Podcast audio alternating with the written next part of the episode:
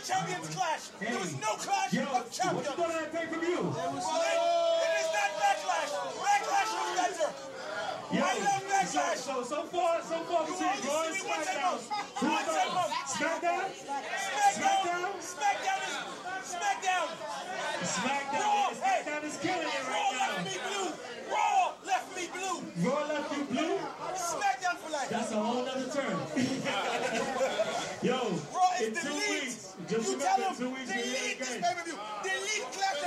Yeah. Not WWE. Vince McMahon, hear me. Yo, the listen, lead, let's the make everybody lead this before you event. leave. The lead creative. The Yeah. lead the booking. You guys. The lead the storyline. The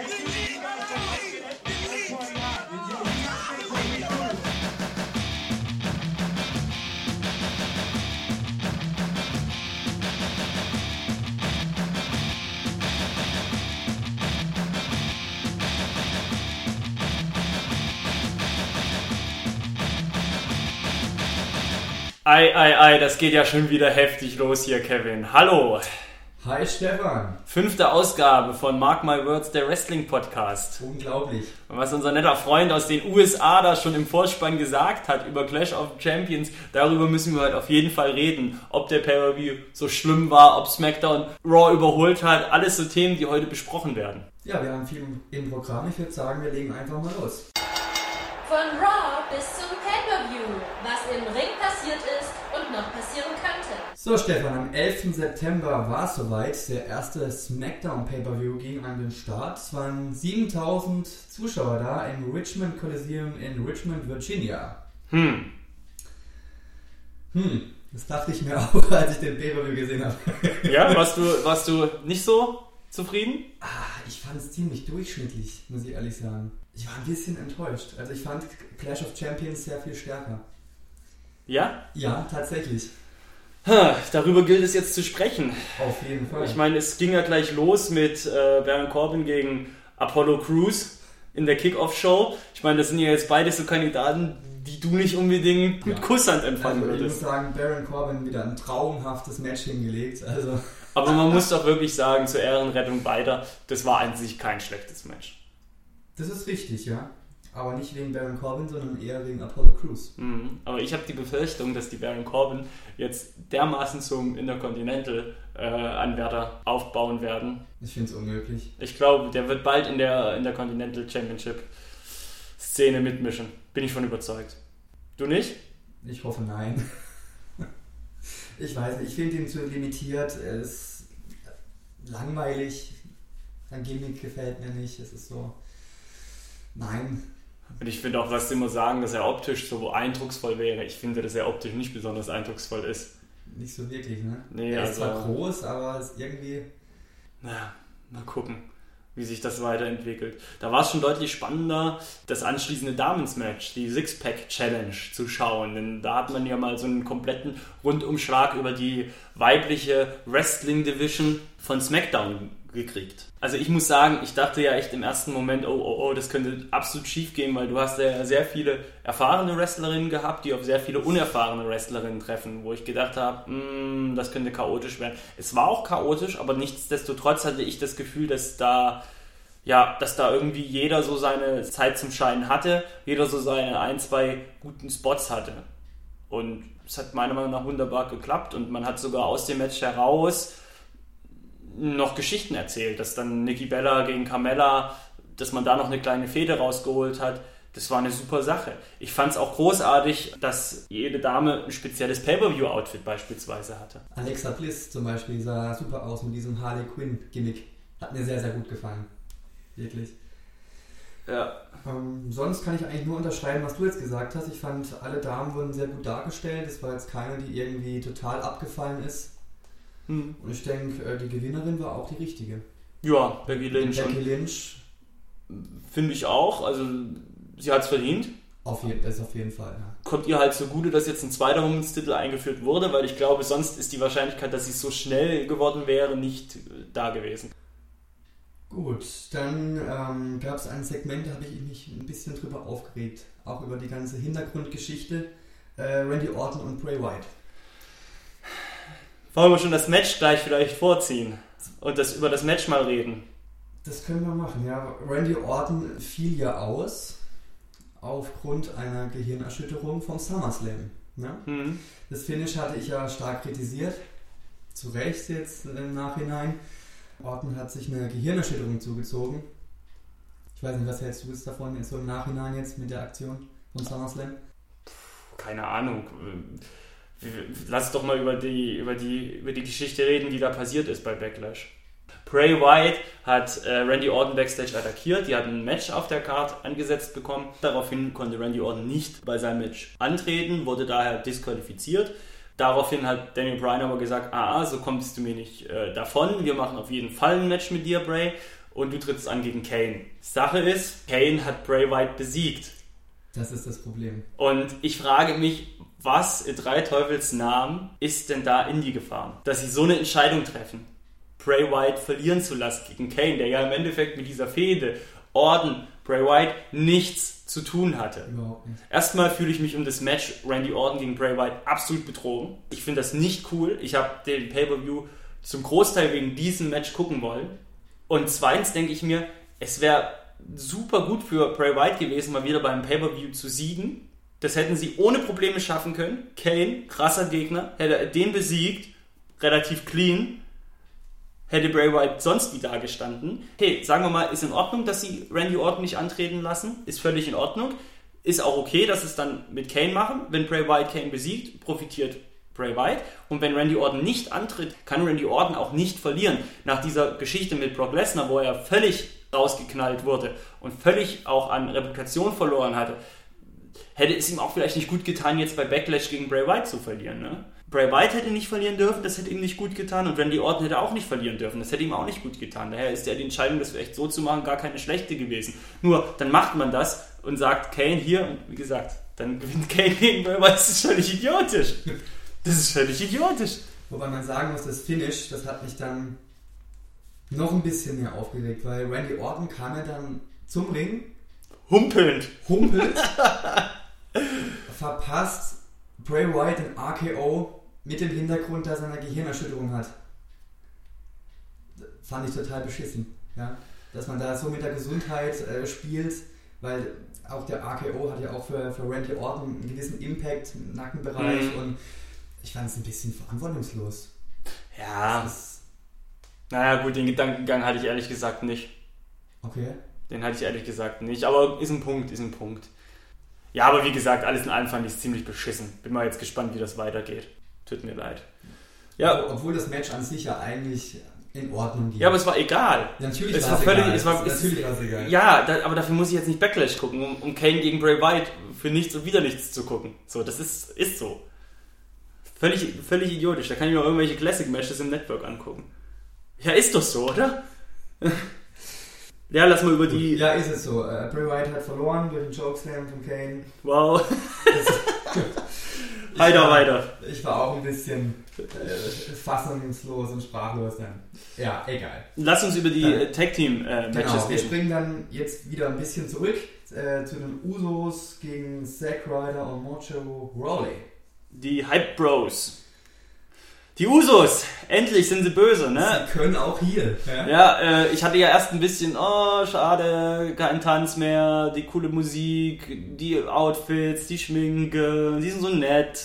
Aber als Heels sind die auch ziemlich cool. Es kommt gut rüber, Ja. auf jeden Fall. Ja, Es hat ziemlich, was. ziemlich cool, ja. Ja. ja. lass nicht so viel über das Match reden. Nee. Es war ein gutes Match, braucht keine weitere Erwähnung. Die Usos haben gewonnen. Super. Das eigentlich Spannende ist nämlich das, was danach passiert ist. Dass nämlich aus diesem Match heraus durften sie ja antreten gegen Rhino und Heath Slater um die Titel, um die neu eingeführten SmackDown Tag Team Titel. Und ich muss sagen, ja, das sind zwei tolle Teams gegeneinander angetreten. Und ey, das Interview, das Heath Slater und Rhino mit Tom Phillips hatten im Vorfeld, das war doch super lustig. Ich fand das super gut. Ich habe richtig Spaß mit Heath Slater und mit Rhino. Und ich finde es auch klasse, dass die dieses Match gewonnen haben letztendlich. Ich nicht. Wieso? Was hast du Nein. gegen? Nee, ich weiß da führt man jetzt einen neuen Tag Team Titel ein und dann gewinnen das zwei so Typen, wo man denkt, ja, warum habt ihr eigentlich einen Titel? Ja. Auch wenn es jetzt nur in Anführungsstrichen der Tag Team Titel ist. Aber die haben jetzt über Wochen haben die Heath Slater und Rhino aufgebaut. Also es ist jetzt nicht so, dass man jetzt sagt, hey, die kommen jetzt aus dem Nichts oder die sind Hampelmänner oder so. Die können ja was und die wurden auch so entsprechend aufgebaut. Können die was? Also ich finde die Leistung äh, spricht nicht überein für das, dass sie jetzt äh, Tag Team Champions sind. Hm. Ich fand auch das Titelmatch nicht gut. Siehst du es anders? Also, erstmal ehrlich, ich fand es schwach. Es waren ja, knapp 10 Minuten.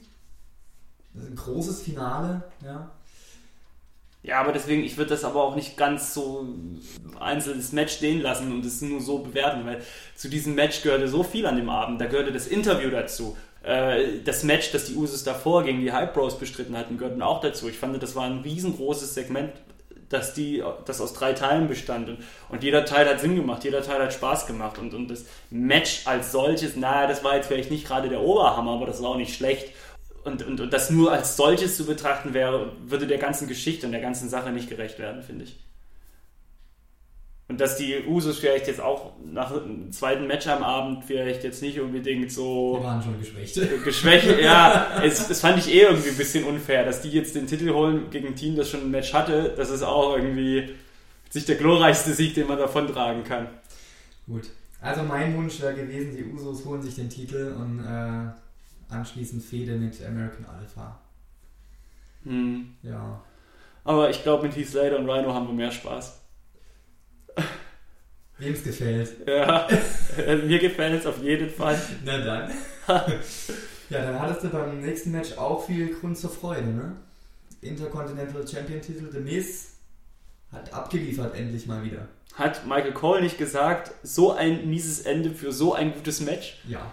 Und ich finde, das trifft es eigentlich ziemlich gut. Ja. Eigentlich so das beste Match an dem Abend. Ja, doch, tatsächlich, ja. 20 Minuten, richtig viel Zeit haben sie bekommen, Ja. was ich richtig befürworten kann. Aber dieses Pfefferspray-Finish, oder was war das, dieses Eisspray ja, oder was er da hat? Ja. Vielleicht Haarspray von Maurice. Ja, weiß es nicht. Weiß es nicht. Also das war schon etwas schade. Ich habe aber insgesamt das Gefühl, dieser ganze Booster-Split hat jemanden wie Bemis richtig gut getan. Der steht jetzt wieder richtig im Fokus und man kann sagen, was man will, ob man ihn mag oder nicht. Ich weiß, du bist nicht der größte Bemis-Fan, weil du seine In-Ring-Leistung nicht unbedingt zu 100% Wobei ich feierst. sagen muss, bei dem Match hat er mich jetzt wieder überzeugt. Ich war jetzt die letzten zwei Matches äh, ziemlich kritisch, aber wenn der so Matches abliefert wie bei Backlash, bin ich dabei. Dann kann der gern noch drei, vier, fünf Monate Champion bleiben. Habe ich keinen Stress mit. Was ich an The Miz mag, ist, dass er noch so der einzige richtige Heel ist, so in der WWE. So, so die Rande, das ist immer so Anti-Helden, weißt du? So eine Mischung, irgendwie sind sie ja doch ganz cool, aber böse und so. Und The Miz ist noch so ein richtig klassischer Schuft, wo man sagt, das ist ein Arsch, den kann man nicht ab, fertig. Da ist nichts Cooles an dem, das ist einfach nur ein Wichser. Ja, doch. Ist eine interessante Persönlichkeit, ja. Awesome. Awesome halt, ja. Und bei Dolph Ziggler jetzt äh, Karriere gegen Titelmatch. No Mercy, ne? Ja, also ist ja so, dass der Vertrag von Dolph Ziggler Ende 2017 erst endet. Das heißt, wirklich Karriereende kann es jetzt nicht sein. Wenn er verlieren sollte, Ich Dann- glaube, er verliert. ja, ich auch. Und Ja. War da nicht irgendwas mal, dass er auch mal eine Auszeit wollte oder brauchte? Ich glaube, ja. Und so wird es dann irgendwie gemacht und dann kommt er zurück und ist ein ganz neuer Dolph Ziggler. Mit neuem Gimmick. Ja. Mit schwarzen Haaren dann. Ja, mit der pinken Hose. So was in die Richtung. Heißer Scheiß. Heißer Scheiß.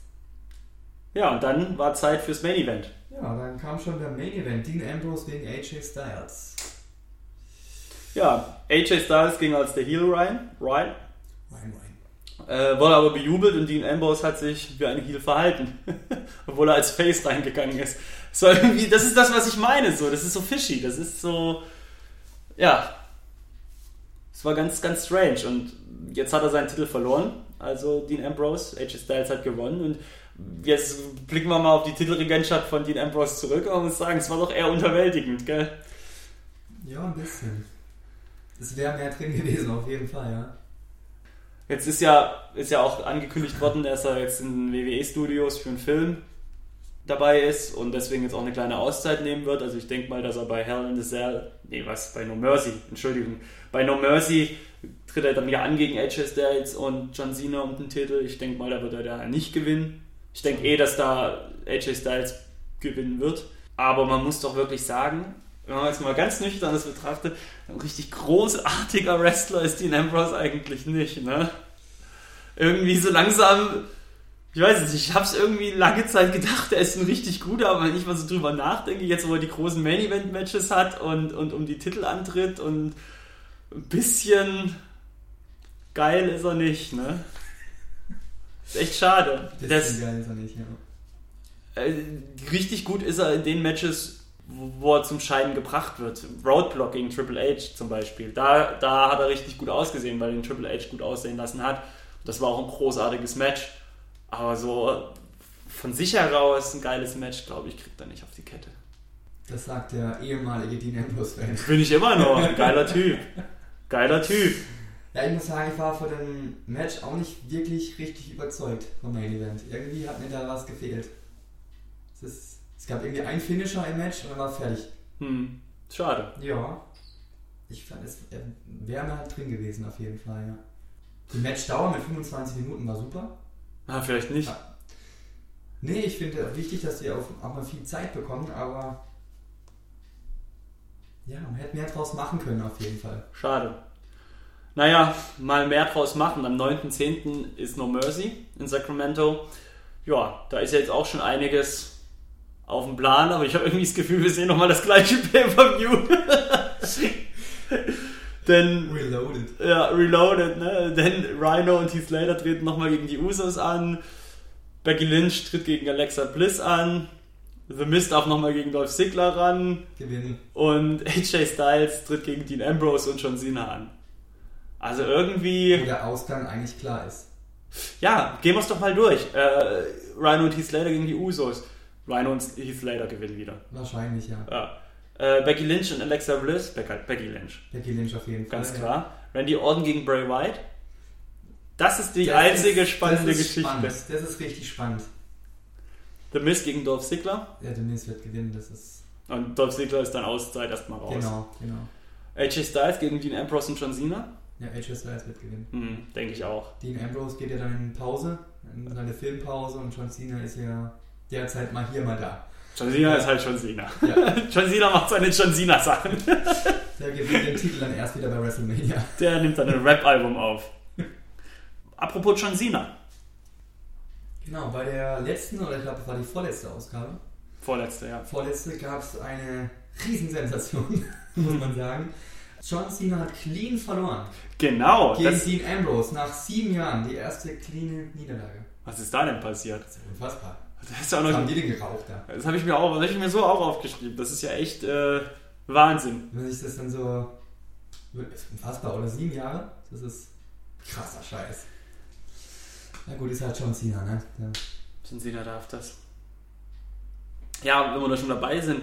Jack Swagger bei SmackDown. Ja, weiter. Ja, aber ich glaube, ganz ernsthaft, ich glaube auch, das ist ein Kandidat, der jetzt gepusht wird zum Intercontinental-Gürtel. Ey, kommt, die Leute gehen auf ihn ab, dieses Real the People und so, die Leute sind voll drinne. Das dürfen, das können die sich ja nicht vor die Hunde gehen lassen. Ich finde, ich finde SmackDown macht schon Spaß. Also auch wenn jetzt das jetzt so rüberkam, als wenn die Pay-Per-Views ein bisschen äh, sind, die waren jetzt auch nicht perfekt, aber an sich macht das SmackDown-Produkt schon deutlich mehr Spaß als Raw gerade, weil dieses hat immer so, so, so einen Shoot-Charakter, dass die Leute bei SmackDown einfach so frei rauslabern, über sie ankotzt. Das ist alles nicht so durchgeplant, einfach mal ein bisschen. Bla So, das Geilste bei SmackDown, als die Vertragsunterschreibung, Unterzeichnung war von Becky Lynch und Alexa Bliss. Und Daniel Bryan sagt so, I hope we can keep this civil. Und alle, buh, da musste er selber lachen. Ja, wäre mir ganz recht. So, wer will denn das schon, wer will denn das schon handsam halten? Also, macht schon Spaß, SmackDown, muss ich sagen. Das ist bei Raw nicht so der Fall. Und da hat man jetzt Clash of Champions. Genau, Clash of Champions war am 25. September in der Bankers Life Fieldhouse in Indianapolis, Indiana. Vor 13.000 Zuschauern. So fast das Doppelte von Fast das Backlash. Doppelte, ne? Das ist krass. Ja, ist Zufall. Meinst du? Ja, wie sie, halt, wie sie halt die Hallen gerade buchen. Ja, es ging los mit Nia Jax gegen Alicia Fox. Ich denke, das Ergebnis war vorhersehbar. War dann doch eindeutig. Ja, Alicia wobei Fox. Alicia Fox nicht äh, gesquashed wurde, das muss man sagen. Ja, trotzdem sollte sie in Zukunft die Straßenseite wechseln, wenn ihr Nia Jax entgegenkommt. Ja, wer nicht, ne? Ja. aber ja, aber jetzt sagst du was. Ich finde es trotzdem gut, auch wenn die, wenn die jetzt ein bisschen, na ich sag mal ein bisschen, ja, weil sie halt dick ist. Sie ist äh, Billiger. fülliger ist. Ständig. Ja, aber sie wird trotzdem nicht als ein Monster dargestellt, sondern als eine hübsche Frau und das finde ich eigentlich positiv. Ja. Das, nee, wirklich. Also es wäre so einfach, aus ihr jetzt so ein, äh, so ein Awesome Kong zu machen, äh, Karma zu machen, aber das finde ich ganz cool, dass sie da noch als eine ansehnliche Frau dargestellt wird. Ja, The New Day gegen Luke Gallows und Carl Anderson haben die Show eröffnet. War ein cooles Match, fand ich. Wirklich. Ja. Und New Day natürlich perfekt, um die Show zu starten. Ich fand den Sieg dann gegen Luke Gallows und Carl Anderson auch ein bisschen überraschend, muss ich sagen. Tatsächlich. Ja, dass die schon Ja. wieder gewinnen. Also ich, ich, ich rechne jedes Match, jedes Match, das die an, das die führen, rechne ich damit, dass sie einen Titel verlieren. Also wirklich. Es kann nicht mehr lange gut gehen. Und, und jetzt nochmal gegen, Luke, äh, gegen Carl Anderson und Luke Gallows, die ja meiner Meinung nach keine schlechten sind und den Job gut machen würden als Champions. Du nimmst mir den ich, bin ich anderer Schädel. Meinung. Also, The Club ist für mich, nein, bitte nicht Champion. Die sind mir, sie sind mir zu langweilig, sie bringen mir zu wenig Leistung im Ring auch. Es gab allerdings eine Situation, da war ich mir sicher, dass der Club gewinnt. Nämlich nach dem Trouble in Paradise und Big Ending wurde der Pin-Versuch verhindert und da dachte ich, oh, Ja. jetzt kann nichts mehr kommen, die holen sich das Ding jetzt. Hm. Aber kam anders. Dank äh, Francesca. Francesca. Francesca, die Posaune. Ja. ja gut, ich meine, The New Day sind jetzt noch zwei Wochen davon entfernt, den Rekord zu brechen von Demolition.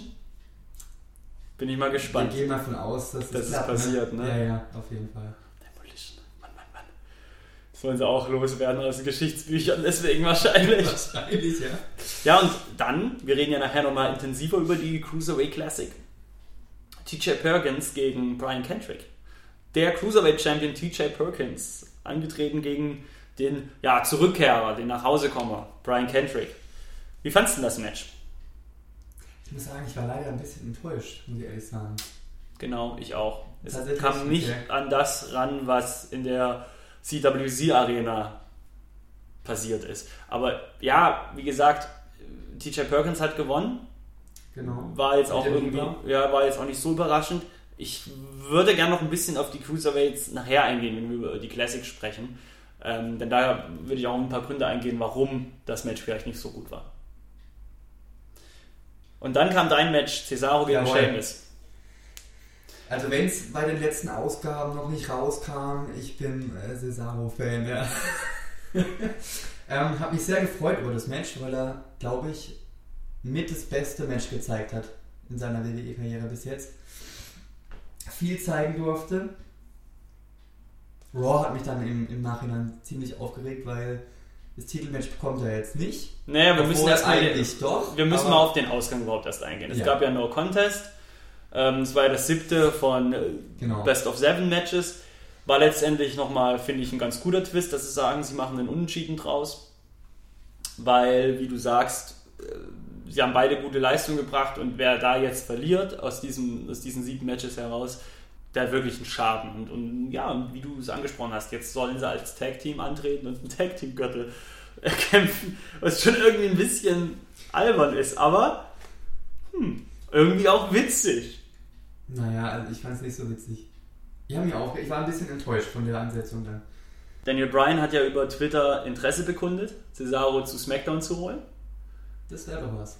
Und das wäre so ein schöner Ansatz, dass man da sagt, daraus was baut. Ich glaube, es hat ja viele Gründe, dass man, dass man das gemacht hat. Es ist ja auch so, dass sein Vertrag scheinbar jetzt ausläuft und sie sehen wollen, ob er verlängert, ob er ihn überhaupt verlängert oder ob er in Zukunft dann bei der WXW antreten will. Oh Gott. Nee, ich muss sagen, da, da rege ich mich echt drüber auf. Also Cesaro ist wirklich jemand, der unheimlich viel Potenzial hat im Ring. Und wenn man dann sieht, in den letzten Jahren, wer der Champion wurde, so Mark Henry und Jack Swagger, es ist einfach überhaupt kein Vergleich zu Cesaro, ja, von der, von der Qualität her. Ja, das stimmt. Egal, man kann es nicht ändern. Das ist Hat einen üblen Fall auf den Kopf Das war Suicide Dive. übel. Ich habe auch gedacht, ach du Scheiße, da ist jetzt was passiert. wirklich. Und dann ist er in den Ring gerollt worden und dann hat ja, gab es ja gleich einen Finisher an ihm und äh, anschließender dachte Pin. Ende, ja. Ja, ich dachte auch, ich dachte, Ja, ja. der hat, hat er sich wirklich, der hat sich wirklich hart verletzt. Jetzt wollen sie es schnell zu Ende bringen. Das habe ich echt gedacht. Aber als er dann da rausgekommen ist, habe ich gedacht, geil, da geht noch was. Was ging bei Chris Jericho gegen Sami Zayn? Owens neuer bester Freund besiegte seinen alten besten Freund. ja, ist irgendwie so, so egal Match, oder? So ein bisschen. Ja, es hat mir jetzt auch nicht so richtig gepackt. War irgendwie egal, wer gewinnt, ne? So. Völlig. Chris Jericho hat gewonnen mit dem Codebreaker. Match war in Ordnung, aber Lückenfüller. ja, Heiter es war weiter. ein guter Lückenfüller, aber Naja, klar. ja, Nicht so egal, wer gewinnt, war dann im anschließenden Match Charlotte gegen Bailey gegen Sasha Banks. yes.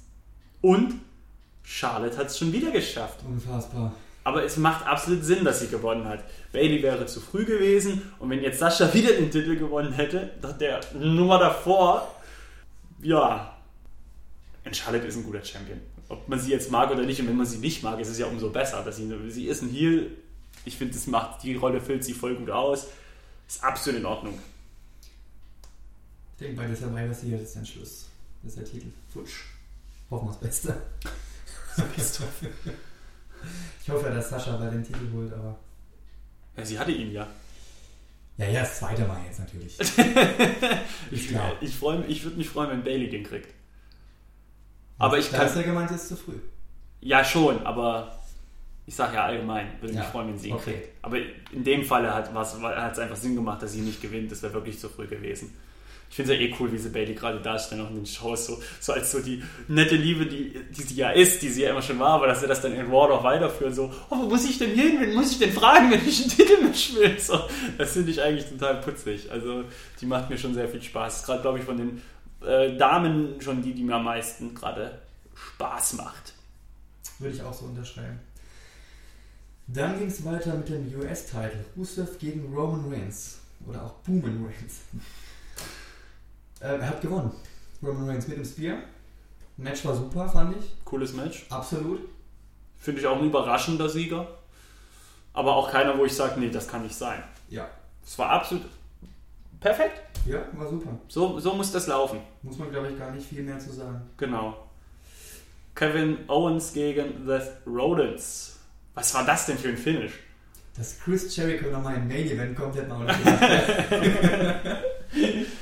Mann, das war so ein Ja. Scheiß. ja, Finish war scheiße, ne? Alter, das war ein Witz. Also man muss sagen, dass Owens und, und Jericho super zusammenpassen. Beides so richtige Wichser, so. Und das Finish war in, es war in Ordnung, dass Chris Jericho eingegriffen hat, das finde ich schon, aber irgendwie, irgendwie hatte ich keine Lust bei Clash of Champions so ein Ende zu sehen. Das war irgendwie so, ich wollte ein schönes Match mit einem, mit einem nachvollziehbaren Ende, mit einem Ende, das, von dem ich sage, ey, okay, alles klar, aber so, naja, gut, ich meine, das ist ein Heel. Aber Kevin Owens braucht das, ja wohl, Kevin Owens war eigentlich auch schon früher immer so ein Wegrenner und ein Scheißerle.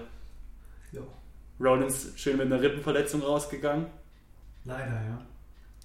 Aber die einzige Frage nach diesem Clash of Champions, das ich besser fand als Backlash, Absolut, ja.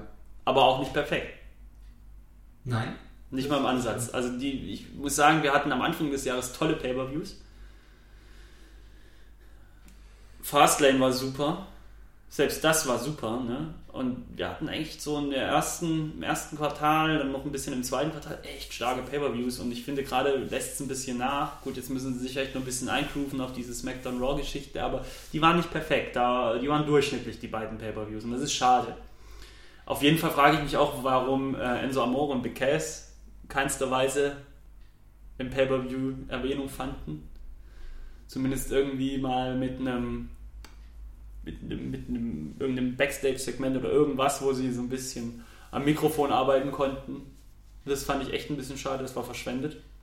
Ja, und dann geht es jetzt weiter mit the Cell am 30. Oktober in Boston. Und ja, wie gesagt, es soll angeblich zu Owens gegen, Ro äh, gegen Seth Rollins gegen Chris Jericho kommen. Sagen Gerüchte. Meine Quellen sagen das. Eine Quelle sagen wir. Und ja, und Charlotte gegen Sasha Banks, ne? Hell in a Cell Match, das wäre mal was, oder? Ja, es soll's ja. Charlotte gegen? Sascha Banks Hell in a Cell Match. Ja, glaube ich, das erste Match, oder? Bei den Damen, Hell in a Cell? Ich überlege gerade. Gab es noch keins. Ah, nee. Ich glaube, da war mal was bei Combat Zone Wrestling, aber sonst. Bei was? das ist schwarz. Aber, Das ähm, mh, nee, wäre das erste. Gell? Ja. Ja, Ist doch cool. das wäre mal was, ja. Da bin ich gespannt. So Und das- Stühlen und Tischen. und, ähm, und draußen noch so Schäferhunde und Rottweiler, die so den Ring bewachen. Nee, das kann schon, das kann schon großartig werden. Ich war ja jetzt im Urlaub in New York und habe ja Clash of Champions auf einer Viewing Party geguckt in der Legends Bar, direkt am Empire State Building. Und das war schon auch eine Erfahrung für sich, muss ich sagen. Mit den ganzen bekloppten Ami-Fans äh, so, so einer Viewing Party.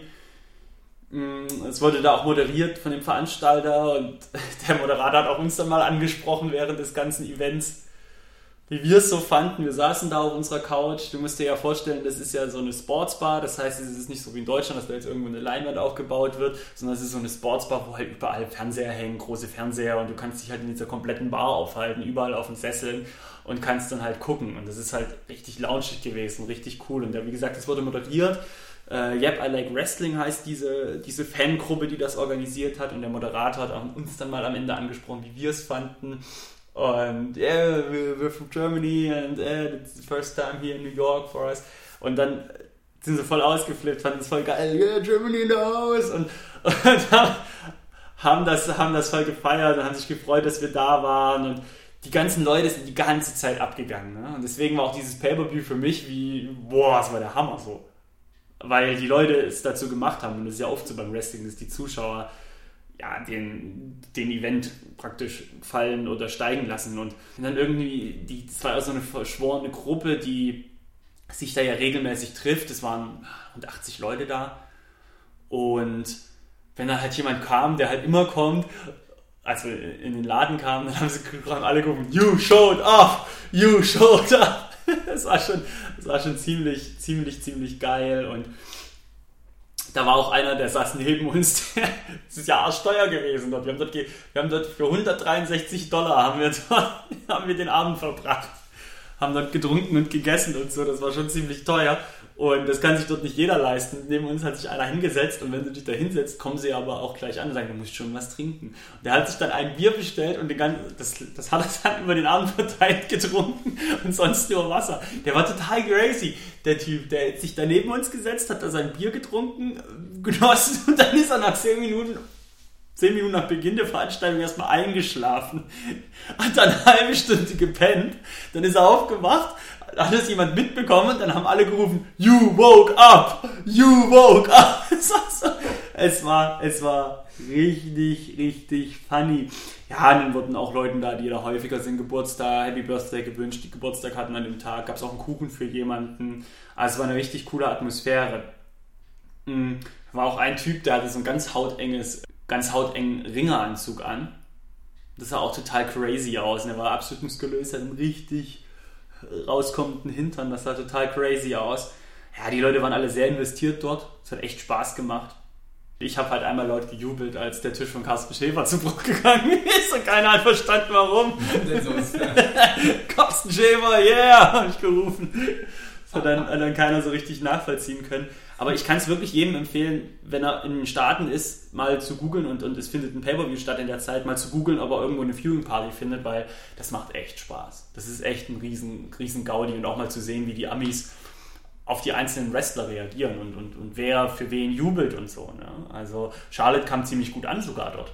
Also die Okay. wurde jetzt nicht irgendwie, äh, buh. Sascha Banks war auch gut, Bailey wurde auch bejubelt, die wurden eigentlich alle gefeiert, aber Charlotte war, kam gut an. Ja, bei New- The New Day sind halt alle abgegangen, das war krass. Es gab auch viele Bullet Club Anhänger und deswegen absolut, absolut tolles, tolles Event.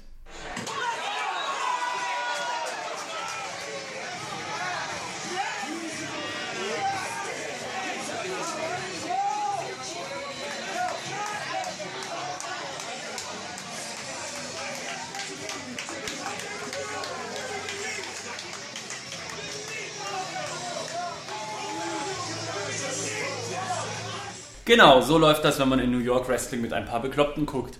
Apropos bekloppte Leute, du willst was erzählen über die äh, Shield-Wiedervereinigung.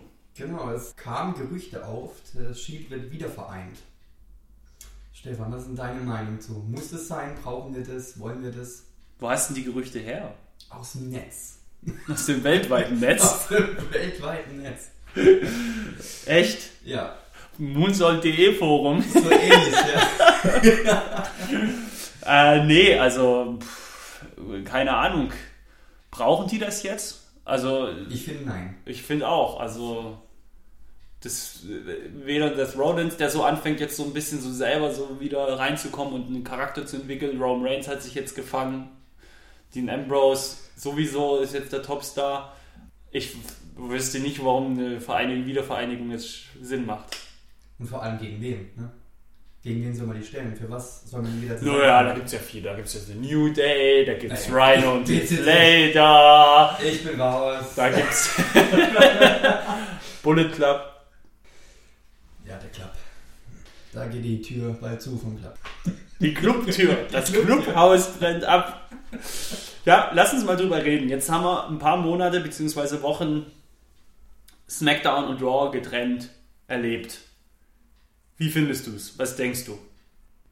Also ich muss sagen, mir macht es Spaß zu sehen, wie so, äh, wie sich die Shows jetzt aufgebaut haben und auch dieses Raw versus SmackDown, also dass man sich da so überbieten möchte, das ist, glaube ich, sehr gut fürs Geschäft. So. Ich glaube, das tut den Shows gut, dass man sich da jede Woche ein bisschen überbieten möchte und Ja, ich war ja auch anfangs erst eher skeptisch, muss aber mittlerweile auch sagen, dass es mir mega Spaß macht, weil man hat irgendwie das Gefühl, wenn jetzt Raw mh, mittelmäßig war, man freut sich dann trotzdem noch auf SmackDown, weil das muss deswegen nicht mittelmäßig sein, oder das ja wieder was komplett anderes ist, ne? dass man sich da gegenseitig so, so Ausweichmöglichkeiten hat.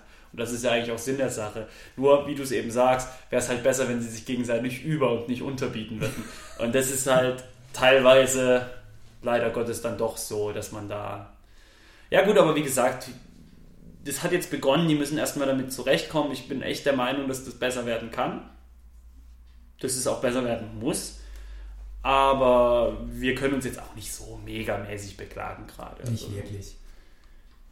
tolle Leute, die, Gesch die Geschichten können ein bisschen spannender werden, ganz klar, das ist schon ein bisschen blöd, aber ich, ich habe auch das Gefühl, dass sich da was anbahnt, so hier, so die Stephanie McMahon Triple H Geschichte mit Big Foley. Ich habe schon das Gefühl, dass da was, dass da noch was ins Rollen kommt und da Was wird auch was, was Größeres passieren. Mal gucken. Auf jeden Fall sagen wir top. Top kann man auch sagen zum Ausgang der Cruiserweight Classic. Die sind jetzt nämlich vorbei und es war doch ein hell of a ride. Oder was sagst du, Kevin? Auf jeden Fall war ein tolles Turnier. Ich muss sagen, ich habe es nicht komplett verfolgt, muss ich, ganz, Okay. muss ich ganz ehrlich sagen. Ja, aber ich denke, war eine tolle Geschichte, jetzt auch die, die Cruiserweight Division im Raw zu etablieren. Genau, es war ja ein schöner Ansatzpunkt, um die Cruiserweights wieder mal in der WWE ansässig zu machen. Sie haben jetzt die Cruiserweights Division auch bei Raw eingeführt, wie du gesagt hast, haben auch automatisch einen Gürtel, den der Gewinner der Cruiserweight Classic erhalten hat, eingeführt. Das war in dem Fall TJ Perkins. Das war auch eine ganz strange Sache, wie ich erst fand, dass man das erst im Laufe des Turniers bekannt gegeben hat. Aber klar, sie wollten erstmal gucken, wie kommt es denn an. Es ist super angekommen. Ich habe es jeden Mittwoch geschaut. Ich fand es großartig. Mir hat es wirklich Spaß gemacht. Die haben das auch, obwohl es so einen sportlichen Charakter hatte und ein Turnier mit 32 Leuten waren, hat man es hingekriegt, dass einem gewisse Teilnehmer wichtig geworden sind, dass einem gewisse Teilnehmer ja persönlich, ich sag mal, ans Herz gewachsen sind, ganz hochgestochen. Sie haben es geschafft, trotz dieses Turniercharakters kleine Geschichten zu erzählen innerhalb des Turniers. Beispielsweise, dass sie da diese Gargano äh, Jumper ähm, Match aufgebaut haben, zwei Freunde treten gegeneinander an, eine Geschichte draus gemacht haben, dass man Brian Kendrick, diese Cinderella Story, wie sie es immer genannt hatten, eingeführt hatten. TJ Perkins, ja, hier der arme Obdachlose, der jetzt Wrestling, Wrestling-Star wird und so. Also sie hatten da schon echt ein bisschen was, was sie noch um die Matches herum erzählt haben, was ich toll fand. Ich fand es super, dass wir in diesem Turnier ganz viele verschiedene Styles hatten, die man begutachten konnte. Ne? Europäischen Kampfstil, japanisch, High-Flying, alles Mögliche.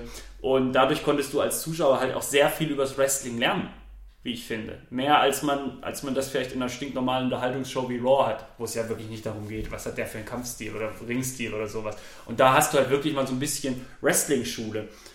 Auch geil waren die Kommentatoren Mauro Ranallo und Brian Daniels haben perfekt harmoniert. Die haben das super intensiv und spannend kommentiert. Ey, ich muss dir sagen, das Turnier, wie das gelaufen ist, war erstklassig. Von der Präsentation bis zu den Matches. So, jetzt ist halt das Problem, jetzt wo die Cruiserweights bei Raw ankommen, ist es halt nicht mehr so. Ne? Es ist jetzt größere Hallen, nicht mehr so klein.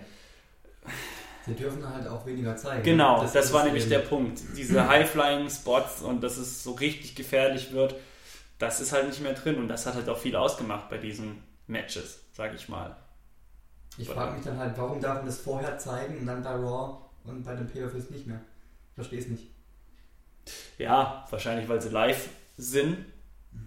Und wenn es aufgezeichnet ist, kann man es alles schön schneiden, aber live ist es gefährlich zu schneiden. Und wenn live was passiert, du, die sind nach der Owen Hart Geschichte dermaßen gebrandmarkt, die lassen da, die haben da keine, keine Lust mehr drauf.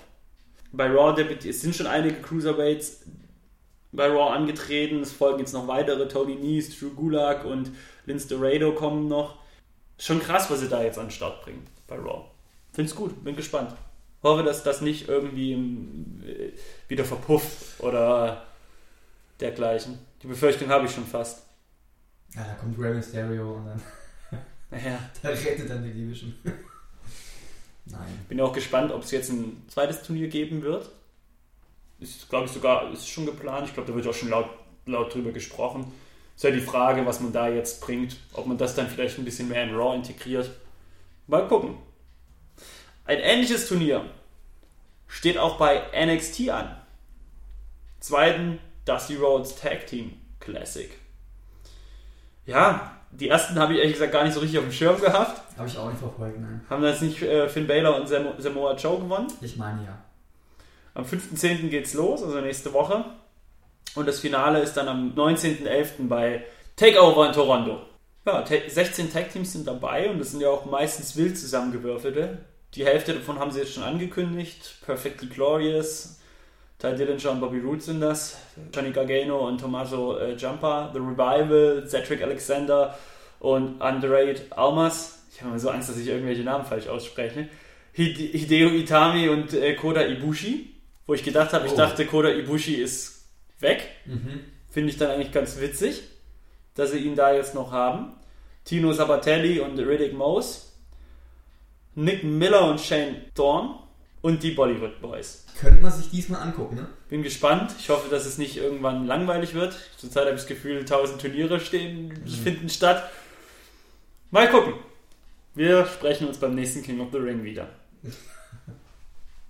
Ja, Kevin, gibt es noch irgendwas, was wir besprechen müssen zum Thema, was im Ring passiert ist? Oder wollen wir aus dem Ring steigen und in das, ins Bürogebäude gehen und über das reden, was außerhalb des Rings passiert ist? Das machen wir. Ja? Wir steigen aus dem Ring, aber nicht so wie Cesaro, bitte. Schlagzeilen und Gerüchteküche. Die aktuellen Neuigkeiten außerhalb des Rings. Total Nonstop Action. Geht's nicht so gut, ne? TNA. Die Impact Zone. Geht schon länger nicht mehr gut, ne? Ja, aber langsam wird's richtig akut, ne? Letzten Freitag hieß es, also äh, Geschäftsmonat endete, der Monat endete, da brauchten sie Geld, ne? Sonst hätte man Bound for Glory und die, und die kommenden Fernsehaufnahmen für die nächsten Shows nicht finanzieren können. Aus irgendeinem Grund hat gestern Abend Dixie Carter dann getweetet, ja, wir machen es möglich, es ist möglich, Pay-Per-View findet statt, TV-Tapings finden auch statt. Warum, weshalb es jetzt auf einmal klappt, weiß keiner. Bis zum jetzigen äh, Zeitpunkt der Aufnahme, womöglich, wenn es vielleicht online geht, dieser Podcast, weiß man schon mehr. Aber lass uns mal kurz über die harten Fakten reden, rund um die Situation der TNA. Billy Corgan hat ja, das ist der Frontmann der Smashing Pumpkins, der hat die ja finanziell unterstützt und hat dadurch die letzten Fernsehaufnahmen möglich gemacht und ist irgendwie seitdem auch vor der Kamera als TNA-Präsident aktiv, was ich total strange finde, aber gut. Und die Geldnot ist jetzt gerade so extrem, dass Dixie Carter, die eigentliche Präsidentin, gezwungen ist, ihre 70-prozentigen Anteile an der Firma, an TNA, zu verkaufen. Wenn man drüber nachdenkt, es ist schon krass, weil diese 70 Prozent machen rund 4 Millionen US-Dollar aus, was nicht viel ist. Und es gibt natürlich ja, viele Interessierte. Auf der einen Seite sagt man, Billy Corgan will es kaufen. Der hat aber gesagt, ja, er hat Interesse, aber er hat, es ist einfach nicht möglich, bis Freitag so viel Geld zusammenzukriegen und das alles, es wäre kompliziert, das ist ja auch mit Krediten und sonst was wahrscheinlich verbunden. Das verstehe ich da schon, dass er nicht sagen kann, ja, okay, mache ich sofort. Äh, die Sinclair-Gruppe ist interessiert. Die Sinclair-Gruppe, die ist zum Beispiel auch für Ring of Honor zuständig. Und die WWE. Aber bei der WWE sagen sich ja die Leute, die sind ja nur an dem Videomaterial interessiert. Ne? Und, und, ich glaube eigentlich, das Spannende an TNA, was eigentlich den Wert ausmacht von TNA, sind die TV-Verträge, die sie haben. Ja? Also, dass sie eine wöchentliche Show im Fernsehen haben. Man muss dazu sagen, dass so eine Show, so eine TV-Taping von einer Show kostet 600 bis 800.000 US-Dollar. Es sind alles so Summen, wo ich mir immer so denke, auch diese 4 Millionen, die da im Raum stehen, es ist irgendwie nicht so die Welt, gell? Nicht wirklich. Ne? Nicht so die Welt, aber gut. Scheiß Situation für alle Beteiligten. Nichtsdestotrotz kündigen sie Debüts von Cody Rhodes an. Und äh, ja, aber was sollen sie machen? Sie müssen ja weitermachen, ist ja ganz klar. WWE hat jetzt zum Beispiel auch, passt jetzt ganz gut rein, auch Interesse an Matt Hardy wieder bekundet. Weil der ja zurzeit eigentlich ein relativ krasses Karrierehoch mal wieder hat, als mit seinem Gimmick von Broken Matt. Man muss aber dazu sagen, ich glaube nicht, dass Matt Hardy sich darauf einlässt. Er hat jetzt bei TNA komplette kreative Kontrolle über seinen Charakter. Auch bei Indie-Veranstaltungen lässt er sich komplett freie kreative Kontrolle zu. Also er entscheidet selber, gegen wen er antritt, was er tut und sowas. Es funktioniert in seinem Falle, weil er ja wirklich die geile Idee hat. Es ist ja nicht so Hulk Hogan-mäßig, mir egal, ich entscheide aber, dass ich gewinne. Das ist ja, er hat ja wirklich einen, ich sage fast schon künstlerischen Ansatz hinter seiner ganzen Wrestling-Geschichte zurzeit. Und das macht ihn ja auch wirklich spannend daher glaube ich nicht, dass er einen Ansatz irgendwie Interesse hätte, bei der WWE nochmal anzutreten. Ja, was denkst du? Wäre es schade um TNA? Also ich muss sagen, ich habe TNA nie wirklich verfolgt. Von dem her, ähm, es tangiert mich jetzt nicht wirklich, sage ich mal so. Ist natürlich für, für die Wrestler schade, weil die dann Ach, die werden ja eh nicht bezahlt das mehr. Ist ja eben. Da laufen ja so viele Klagen von, von Wrestlern, die scheinbar ihr Geld noch nicht bekommen haben.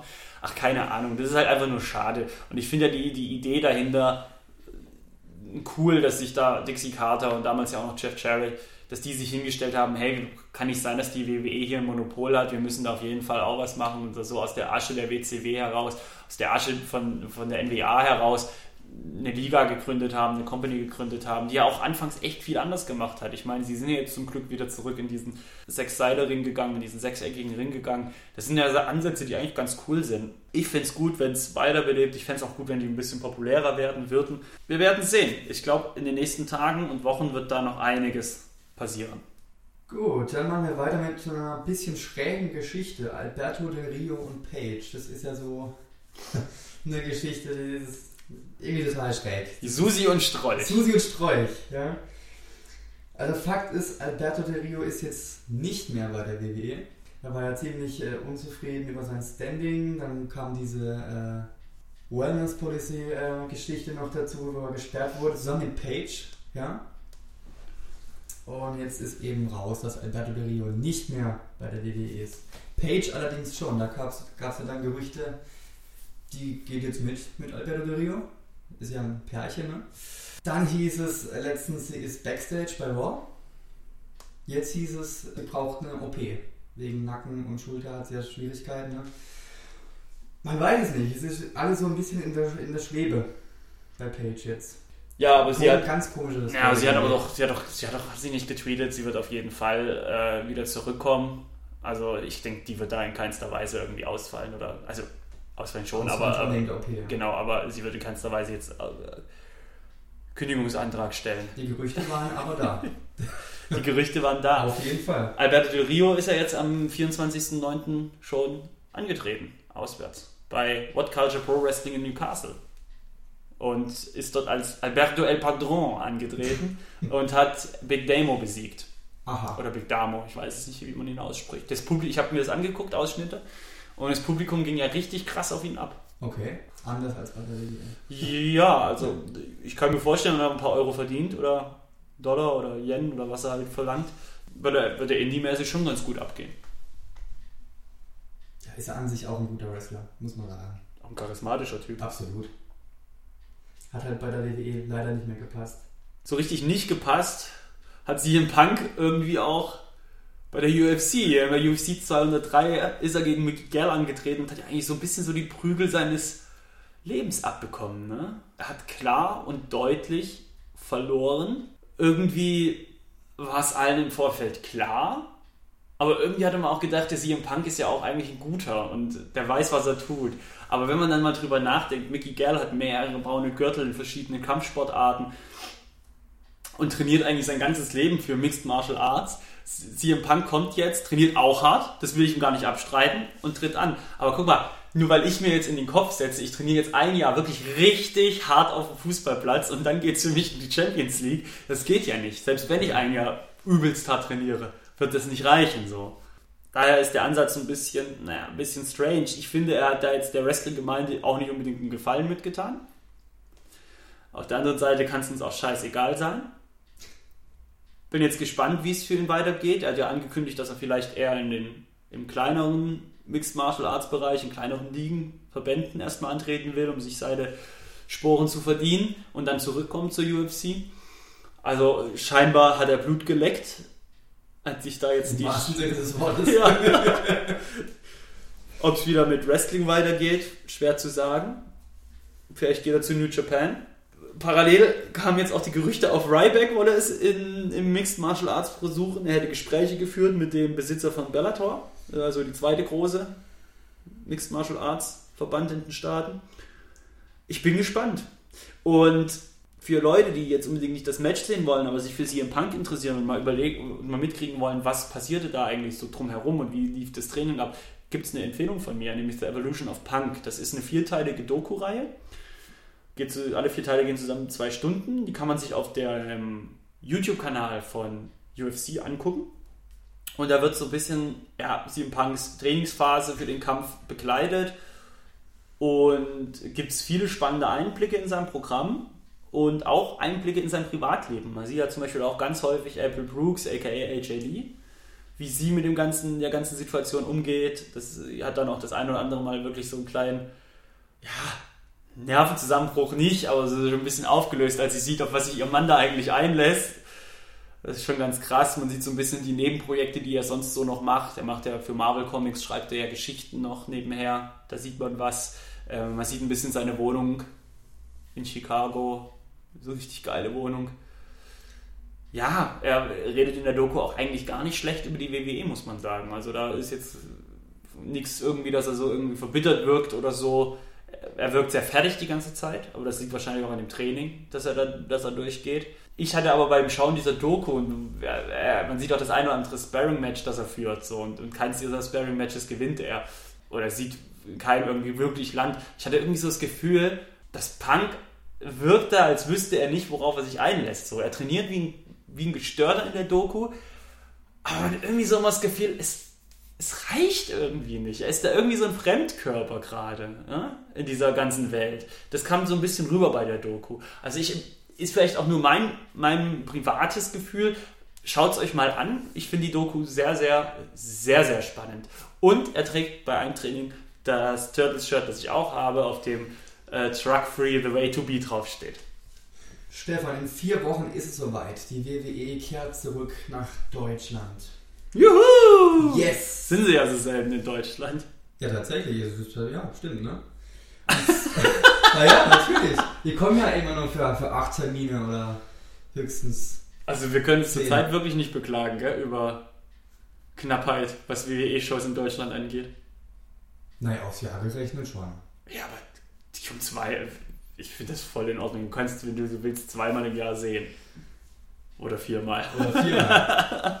Wir gehen mal kurz durch. Am 2. November geht's los in Frankfurt.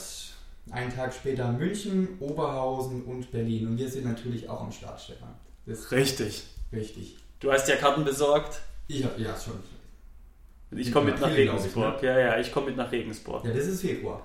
Ach so, scheiße, jetzt bin ich gerade. Ja, ja. Die Entschuldigung. News hätte ich jetzt im Anschluss gebracht. Ach, ich war jetzt völlig neben der Spur. Entschuldigung, habe ich schon bei meinem nächsten Punkt geschaut im Skript. Nee, wir sind noch beim November Ja, und da gibt es jetzt ein aktuelles Line-Up.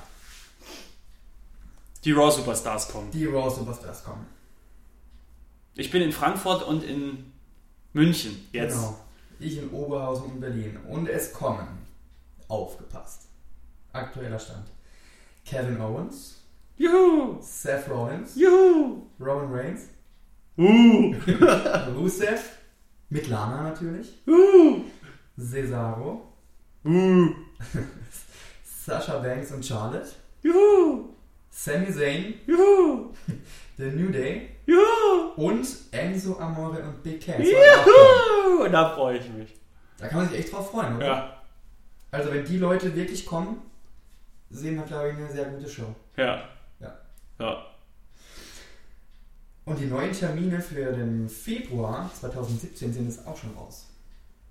Ich habe noch nicht mal die Reise im November geplant, da kommen schon die nächsten Termine. Ich habe schon alles durchgeplant. Ja. Ich habe schon die Zugverbindungen und Hotels, habe ich Ah, alles, alles das am mache ich alles am Montag. Am Montag habe ich das geplant. Zu, wusste ja noch mit meinen äh, Kollegen, die da mitkommen, das alles absprechen, wie wir das machen. Kommen ja alle aus unterschiedlichen Städten angereist. Coole Sache. Genau, im Februar geht es dann schon weiter. Am 22. geht es los in Düsseldorf, dann Nürnberg, Hannover und Regensburg. Da sind wir natürlich auch dabei. Regensburg. Ja, ich habe hab mich auch gewundert. Der irgendwie, In der Stadthalle, dem Bürgermeisteramt oder was? ja, ja richtig. es hat mich tatsächlich auch gewundert. Regensburg ist ja. So. Du hast in Regensburg für uns beide Karten geholt. Genau. Wo sitzen wir? Wie viel hat die gekostet? Die Karten haben gekostet um die 130, Okay. 131 Euro. Äh, Reihe 5, Block äh, B, D. Warum, warum sitzen wir nicht ganz vorne? Ja, weil ich, ich habe Punkt 10 hab ich angerufen. Ach, du machst das telefonisch. Ja, selbstverständlich. Wie machst du denn das? Oh, online. Äh, online. Ja, ich habe gearbeitet an dem Tag. Ich musste schnell irgendwie, ich hatte keine Zeit da groß an den Computer zu gehen. Okay. Ja, du lachst? Ja, ist alles so. Ich habe meine Karte, ich bin zufrieden. Ja, eben. Nee, ich habe das tatsächlich während meiner Arbeitszeit gemacht. Kurz die 10 Minuten. Bei Eventim angerufen, Karten klar gemacht, Abgecheckt. abgecheckt. Mal geguckt, was so geht. Hauptsache weit vorne. nee, ich glaube, da können wir uns sehr drauf freuen. Auf jeden Fall. Werden tolle Events. Ja, Fans der WWE in Deutschland hatten auch erst Schrecken. Oh nein, oh nein, oh nein. Tele 5 verabschiedet sich von Raw. Sie wollen den Vertrag nicht verlängern. Ab April 2017 kein Raw mehr im deutschen Fernsehen. Keine Sorge, Pro 7 Max macht einen auf deutsches USA Network und hat jetzt ab April 2017 sowohl SmackDown als auch Raw im Programm. Also Freunde von Carsten Schäfers Moderationen nicht verzagen. Pro 7 Max verschlagen. Traumhaft. Traumhaft. Die wollen sich ja jetzt auch so ein bisschen, wenn deutsche Events sind, ein bisschen mehr mit einbringen und da ein bisschen was machen. Ich glaube, der Sache tut es gut, wenn man gerade, klar, wir beide sind keine Leute, die unbedingt Pro7 Max oder deutsche Fernsehanbieter nutzen, um da die Shows zu gucken, nehme ich mal an. Aber ich glaube, der Sache an sich tut es schon ganz gut, wenn die in Deutschland so vertreten sind. Und die WWE weiß, ah, okay, sie haben hier einen großen Markt und wir haben hier irgendwie einen Fernsehsender, der die WWE vertritt und dann vielleicht auch bei Shows, die die WWE in Deutschland veranstaltet, in irgendeiner Form sich involvieren und das ja, dadurch ein bisschen spektakulärer machen. Genau, und es gibt noch mehr spannende News. Auf Netflix kommt bald eine Serie. Glow oder G-L-O-W. Das ist eine, ja, eine Mischung, eine Dramedy, eine Mischung aus Comedy und Drama. Das sind zehn Episoden. Und da geht es um die Wrestling-Liga George's Ladies of Wrestling, die es in den 80ern zwischen 86 und 1992 in Los Angeles gab und im Endeffekt ja, Shows gemacht haben mit ausschließlich Frauenwrestling. Und darüber macht Netflix jetzt eine Serie. Reales Thema, aber die Geschichten, die da erzählt werden mit den Schauspielern, sind fiktiv. Der wichtigsten Wrestlerin in der Serie wird von Alison Brie gespielt. Alison Brie kennen wir vielleicht aus Community, die spielt die Annie. Eigentlich ganz cool. Mark Maron und Betty Gilpin sind noch angekündigt. Kate Nash, die Sängerin, spielt mit. Und, was vielleicht für Wrestling-Fans total interessant ist, wer nämlich noch mitspielt, ist Karma, beziehungsweise Awesome Kong, die auch mal in der WWE gewrestelt hat. Die wird da auch als Wrestlerin vertreten sein. Als Trainer wird Chavo Guerrero Jr. aktiv sein. Der wird da die ganzen Schauspieler ein bisschen trainieren.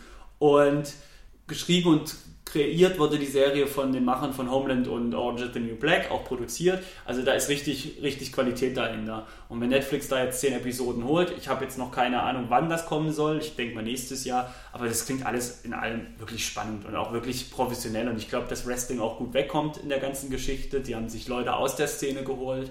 Die haben gute Leute, was TV-Serienproduktion angeht, geholt. Es sind tolle Schauspieler schon angekündigt.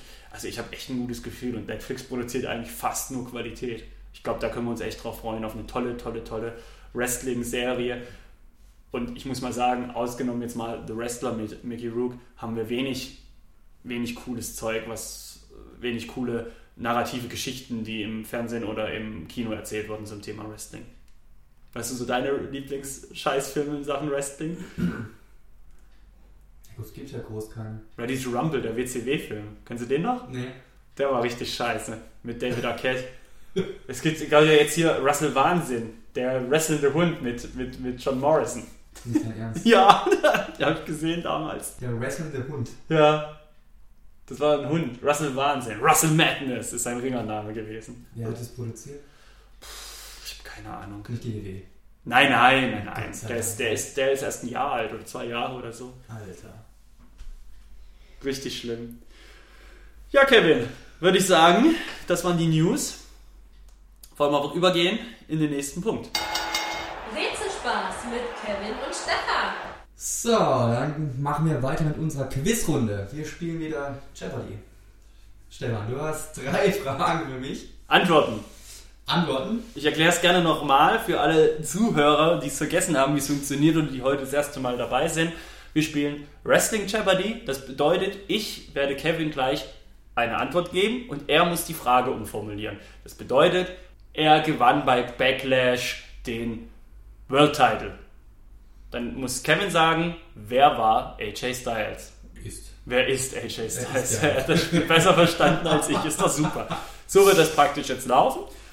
Und ich würde sagen, wir legen mal los. Ich habe drei Antworten. Eine leichte, eine schwere und eine, die du eigentlich nicht wissen kannst. Ich bin gespannt. Okay. Er war der wohl bekannteste Edeljobber der WWE, durfte 1996 trotzdem gegen Shawn Michaels in einem Title-Match antreten. So.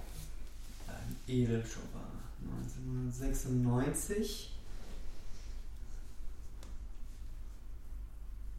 Wie gesagt, ein Edeljobber. Einer, Ja, der immer verliert. Und da gibt es einen ganz berühmten in der. WWE. Ach, hier, hier, der. Wie heißt er denn? Der Brooklyn Brawler. oder? Ja! Tatsächlich. Ja, Steve Lombardi. Lombardi? Lombardi heißt er? Genau. Das ist Petro Lombardi. Nein. Der Brooklyn Brawler, genau. Tatsächlich. Jetzt standest du aber auf dem Schlauch. Ja, richtig. Der hat ein Titelmatch bekommen. Ja, gegen schon Michaels mal. Alter. Ging zwei Minuten wahrscheinlich. Aber gut. Nächste Frage, beziehungsweise Antwort. Außerdem hast du sie nicht richtig gestellt. Stell mir eine Frage. Wer ist der Brooklyn Brawler? Richtig. Nächste Antwort. Der Sandman hielt ihn am häufigsten und Shane Douglas am längsten. Der älteste Träger war Vince McMahon und der leichteste Jerry Lynn. Würde ich mal sagen. Frage? Ja, ja, würde ich mal sagen. Was ist der Hardcore Champion Titel? Nein? Ist nicht richtig? Mhm. Nicht der Hardcore Titel. Nochmal. Der Sandman hielt ihm am häufigsten. Den Hardcore-Titel hielt Raven doch am häufigsten. Stimmt. Der Sandman hielt ihn am häufigsten und Shane Douglas am längsten. Der älteste Träger war Vince McMahon und der leichteste Jerry Lynn. Dann ist es der ECW Champion Titel. Richtig. Was? Frage? Was ist der ECW Champion Titel? Richtig. Und jetzt Finale. Durch sie werden angeblich Nerven im Mundbereich belastet, was sogar zur Bewusstlosigkeit führen kann. du guckst mich an wie ein Schiff. Alter, ey. Kannst du mal vorlesen? Durch sie werden angeblich Nerven im Mundbereich belastet, was sogar zur Bewusstlosigkeit führen kann. Durch sie. Ja. Also durch eine Aktion, oder? Vielleicht. Alter, ey. Hättest du jetzt gesagt, durch ihn hätte ich gesagt, wer ist Mr. Socko? ähm, nein. Aber du bist nah dran. Mandible Claw. Mandible Claw. Oder so. Jetzt eine Frage? Gehst mal da auf den Sack mit dem Spiel. Was ist der Mandible Claw? Cool! Yes! Du bist durch. Nächste Woche bin ich wieder. Nächste, nächsten Monat bin ich wieder dran. Bei der nächsten Ausgabe, genau. Es ist halt auch immer, man muss mal so umdenken, gerade bei der Geschichte mit dem ECW Championship Titel.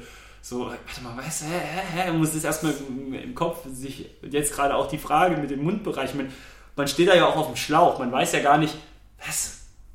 Man, man, man denkt ja von dem einen zum anderen nicht so schnell. Ja, ja. Aber ich mag das Spiel. Ist cool, ja. Das ist, das ist cooler, als sich einfach so eine Frage zu stellen. Wer gewann am. Oh, weißt du? Das wüsste ich wahrscheinlich schneller. Ja, deswegen. Cool, dann würde ich sagen, Oh. nächste Kategorie, wir schauen uns einen Klassiker an. Klassiker noch einmal geschaut. Wir haben uns wieder einen Klassiker angeschaut. Und zwar äh, In Your House Backlash 1999. Stone Cold Steve Austin gegen The Rock um den WWF-Titel. Es war am 25. April 99. Naja, und es war, war ja nicht nur der WWE-Titel, um den es ging. Es ging auch um den Smoking Skulls Gürtel. Natürlich. Den wollen wir nicht unterschlagen. Äh, es war ein Rematch von WrestleMania 15. Genau. Mit Shane McMahon als Ringrichter. Genau, ich würde kurz, kurz mal auf die Vorgeschichte eingehen zum Match, wenn es Gerne. okay ist. Also die McMahons haben den berühmten Smoking Skulls Gürtel The Rock gegeben, damit der praktisch auf ihn aufpasst. Austin will ihn zurück und daraufhin kommt es zum Showdown und Austin landet im Fluss. Welcher Fluss war denn das? Ich habe es ganz vergessen. Dreisam. Die Dreisam. Und er landet in der Dreisam. Na, anschließend gibt es dann bei Raw eine schöne Beerdigung, eine symbolische von Steve Austin.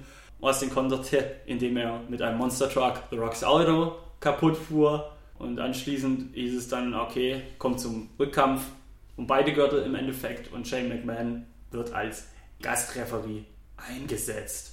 Wird Shane McMahon von Austin angefasst, kommt es gleich zum DQ. Und dann ging es rein und das war hart.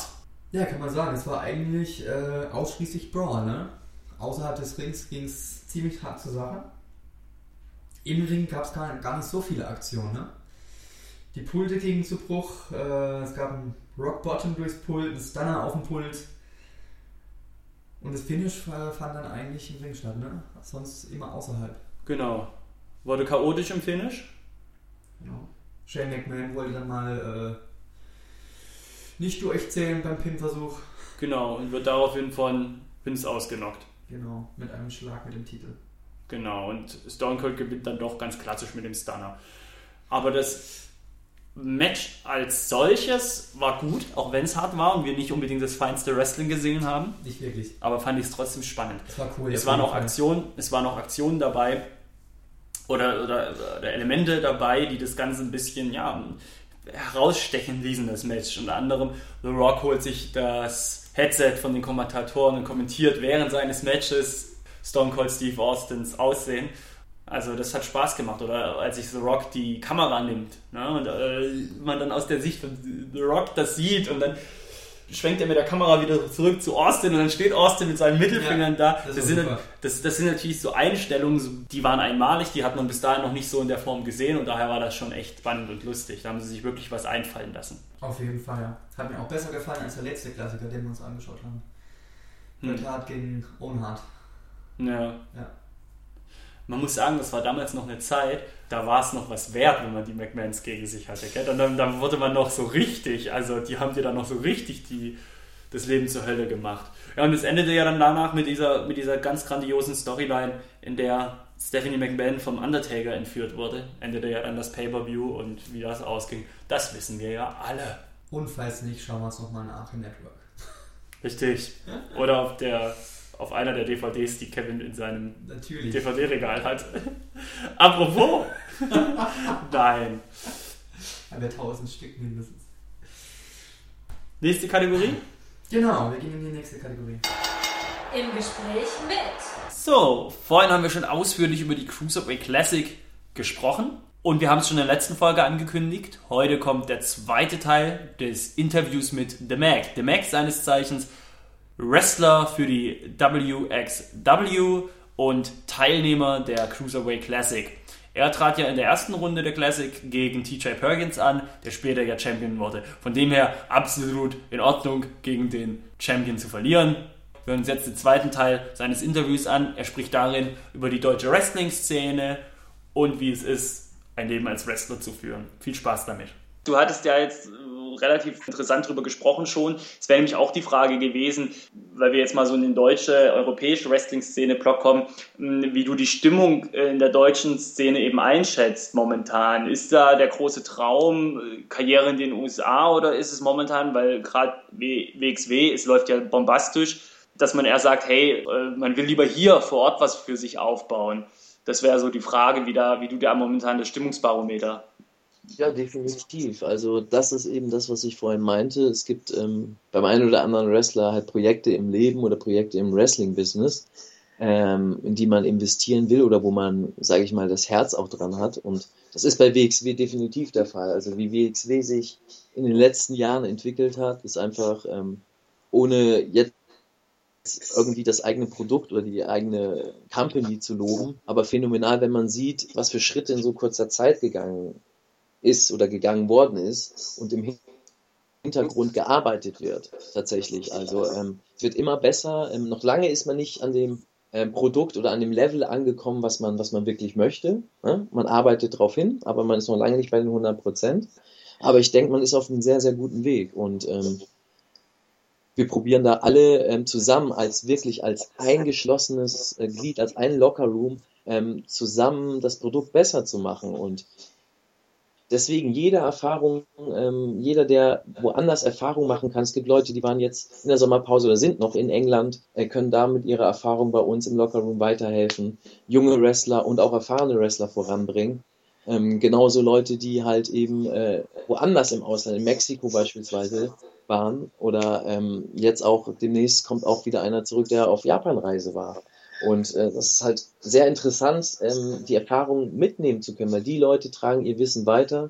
Wir haben der in der Academy immer die Möglichkeit, auch Seminare oder äh, sonst was ähm, zu besuchen, weiterzugeben oder ähm, ja, einfach die Erfahrung dort zu teilen. Und es ist einfach super, dass, dass es sowas gibt, dass es so ein Projekt gibt wie WXW. Und ich glaube, es ist eine gute Zeit für, für, für, für Mainstream auch wieder äh, Wrestling annehmen zu können weil ähm, Wrestling nicht mehr nur für viele lächerlich ist, sondern ähm, die doch wieder den Wert an Wrestling sehen und das mehr wertschätzen können. Und ja, ich glaube, das Produkt ähm, ist da eine ganz gute Wegweiser, sage ich mal für viele, dass es gutes Wrestling gibt auf der Welt. Und wenn wir da in Deutschland das vielleicht mal hinkriegen, ähm, das ist der große Traum, tatsächlich Mainstream Wrestling aus Deutschland zu haben, eine Liga zu haben, die im normalen TV läuft, die mhm. normal in der deutschen äh, Medienszene angesiedelt ist, dass es für den normalen Bürger, sage ich mal, normal ist, ähm, in der Woche einmal ein Wrestling, ein deutsches Wrestling reinzuschalten und mhm. montags oder dienstags äh, Wrestling zu gucken von WXW oder einer anderen Company. Hauptsache eine deutsche Wrestling-Firma, das wäre doch unglaublich, oder nicht? Das wäre doch schön.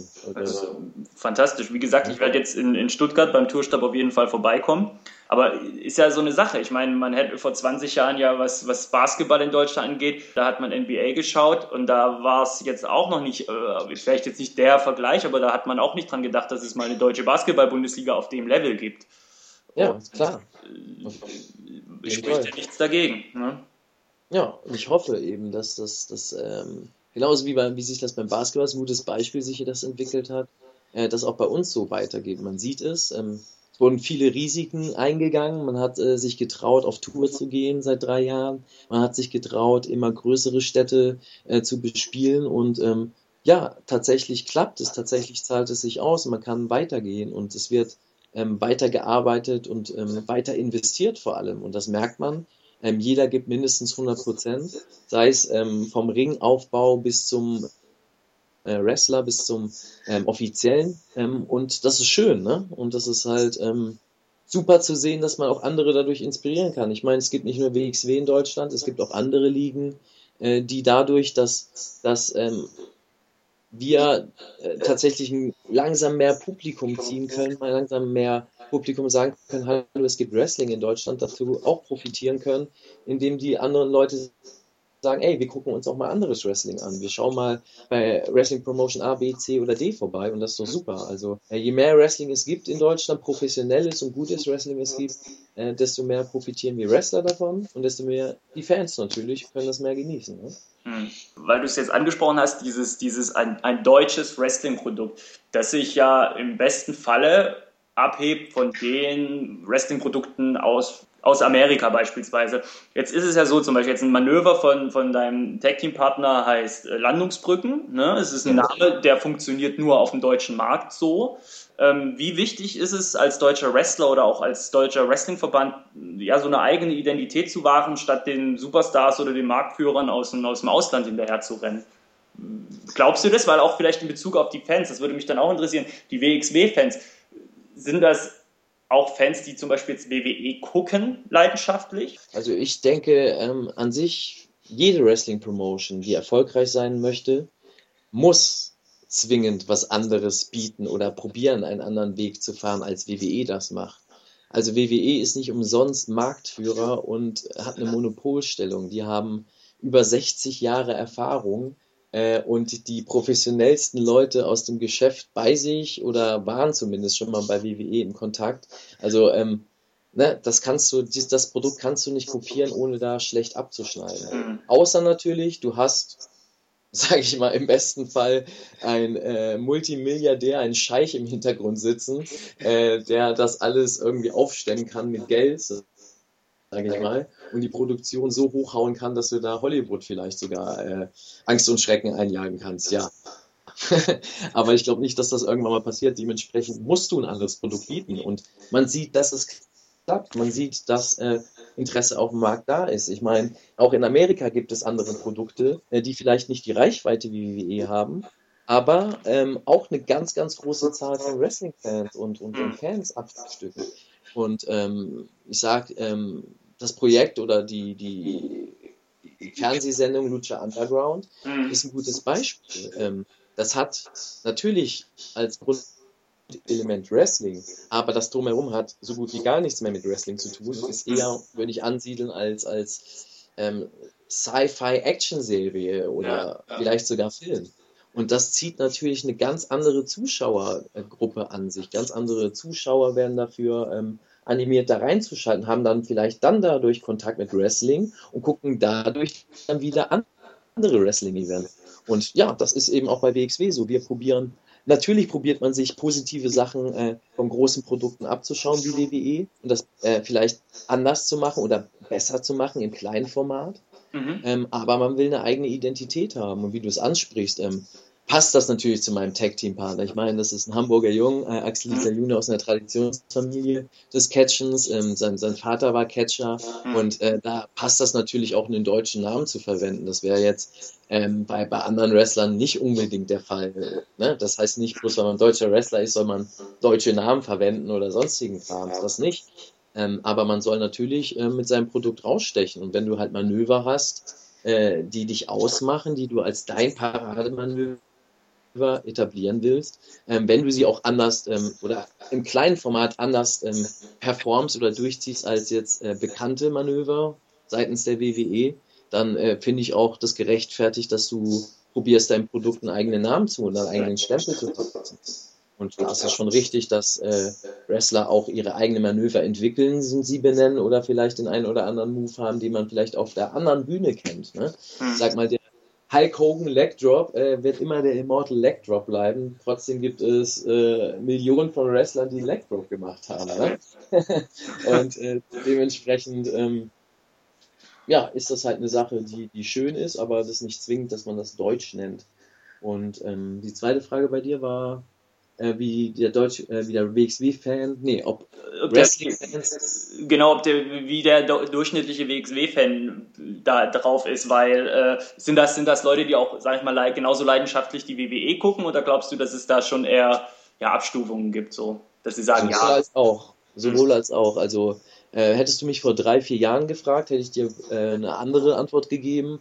Heute ist das wirklich so, dass wir viele Fans haben, die tatsächlich nur das Produkt von der letzten zwei bis drei Jahre kennen, die wir durch die Touren animiert haben, WXW zu schauen, die wir durch das Shotgun-Format auf YouTube äh, animiert haben, WXW zu schauen und ähm, die da eben WXW tatsächlich verfolgen und äh, für die ist WXW wie für manch einen WWE. Ne? Und das ist eben äh, schön, dass man da tatsächlich äh, ja an den Mainstream-Fans, sage ich jetzt mal in Anführungszeichen, kratzt. Und ähm, ja, ich glaube, da gibt es genug Leute, die auch WWE schauen. Ähm, es ist natürlich ein anderes Produkt. Äh, wir bieten klar auch Entertainment, aber nicht so viel und nicht so umfangreich wie WWE das tut. Wir wollen das auch gar nicht. hm, Ähm, denn wir bieten halt Wrestling und more than Wrestling. Das heißt, äh, nicht nur im Ring, sondern auch um Ring rum. Äh, wir haben keine Ringabsperrungen. Unsere Wrestler sind immer bei den Shows äh, bereit, mit Fans zu reden, Fotos zu geben, Autogramme kostenlos zu geben. Und ähm, ja, das hast du eben nicht auf der ganz großen Bühne wie bei WWE. Ne? Und Mhm. das ist halt auch nochmal so ein Element, wo ich denke, ähm, da wäre ich als Fan glücklich gewesen, wenn ich früher die Möglichkeit gehabt hätte, äh, Wrestling zu schauen, äh, meine Wrestling-Stars zu sehen und mit denen tatsächlich nach dem Event nochmal das ein oder andere, äh, ja, Schnack, den einen oder anderen Schnack zu halten oder äh, das ein oder andere Autogramm zu bekommen, ohne jetzt, äh, sage ich mal, groß in die Tasche greifen zu müssen, ne? oder tief in die Tasche greifen zu müssen. Ja, Also- das ist eben schön. Du hast ja jetzt allein 2015 58 Matches bestritten, wenn mich die Statistik nicht belogen hat. Du hast ja einen relativ riskanten Kampfstil, sage ich mal. Ne? Und, und ich denke mal, vor, vor Blessuren ist man da jetzt nicht gefeit. Gab es schon Momente, wo du gedacht hast, so, ah, die dich so an deiner Wrestling-Karriere zweifeln ließen? Körperlich? Nee, Zweifel habe ich dann nie dran. Also hätte ich das, ich, ich sag mal so, hätte ich das Wrestling nicht, und das ist nicht nur so eine abgedroschene Floskel, hätte ich das Wrestling nicht, dann wäre ich bestimmt nicht äh, so fit wie jetzt und wäre wieder so fit geworden. Ich meine, ich hatte äh, vor drei Jahren, nee, zwei Jahren, äh, hatte ich äh, ja eine Rückenverletzung, äh, die nicht durchs Wrestling gekommen ist, äh, tatsächlich. Und ähm, Wrestling war mein großer Antrieb, ähm, sage ich mal, aus dem Loch da wieder rauszukommen. Ne? Also Mhm. da wieder fit zu werden, äh, die Angst zu überwinden, äh, gewisse Schritte zu gehen, wie ne, Operation und bla bla bla und auch schnell sich wieder zu regenerieren. Und ich glaube, ähm, hätte ich das Wrestling nicht, würde ich nicht immer so weiter an mir arbeiten und Gas geben. Wäre hier und da, glaube ich, ein bisschen fauler. Und ja, dementsprechend ist das immer ein Antrieb. Und da gab es noch nie. Es gibt natürlich Momente, äh, wenn du dich verletzt oder wenn irgendwie, keine Ahnung, ich kann mich daran erinnern, dass ich äh, bei einem Wrestling-Event, ähm, ja, wie du es angesprochen hast, mal ein riskanteres Manöver gemacht hast, in dem Fall halt aus dem Ring gesprungen bin und ähm, den Gegner nicht so getroffen habe, wie ich eigentlich wollte und ja, eigentlich mit dem Schwung oder ungebremst mit dem, mit dem Hinterkopf und dem, äh, dem Nacken auf dem Hallenboden gelandet bin. Hm. Ähm, das war halt eben so ein Moment ähm, für mich, wo du halt danach natürlich denkst, wow, das war knapp, das hat gerumst, das äh, hätte auch anders ausgehen können. Ne? Also äh, toi, toi, toi, dass es nicht so war. Daraus lernt man, daraus geht man dann anders ähm, vor in der Zukunft und ähm, ja, aber da gab es nie den Moment, wo ich jetzt gesagt habe, ey, ich, will nie wieder wresteln oder äh, ich höre auf damit. Ähm, kann ich mir auch nicht vorstellen, dass es so einen Moment geben wird bei mir.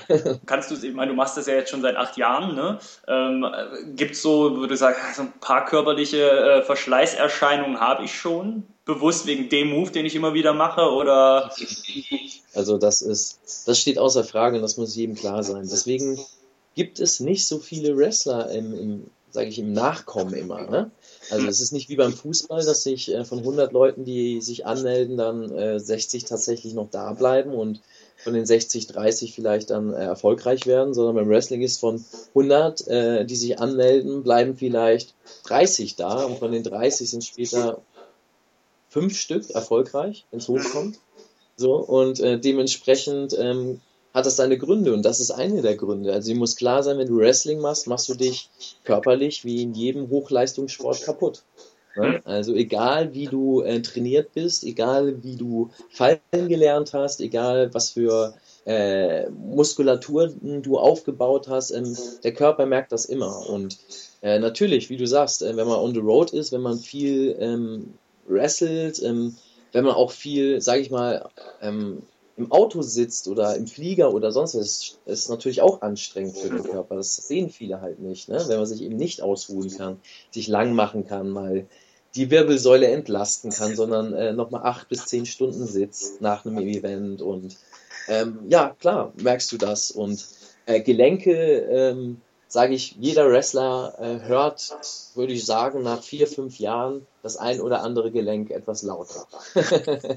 so, ähm, aber es ist noch nicht so, dass man ähm, im Rollstuhl Backstage fährt und äh, zum, zum Curtain fährt und dann äh, im Vorhang nach oben gehievt wird und dann sich in den Ring schleppt.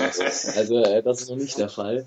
Ähm, ich glaube, das würde ich auch nicht zulassen, äh, oder keiner sollte es zulassen, mich dann noch in den Ring zu lassen. Also, auch wenn ich das vielleicht will vom Herz. Ähm, nee, also das gab es nicht, denke ich.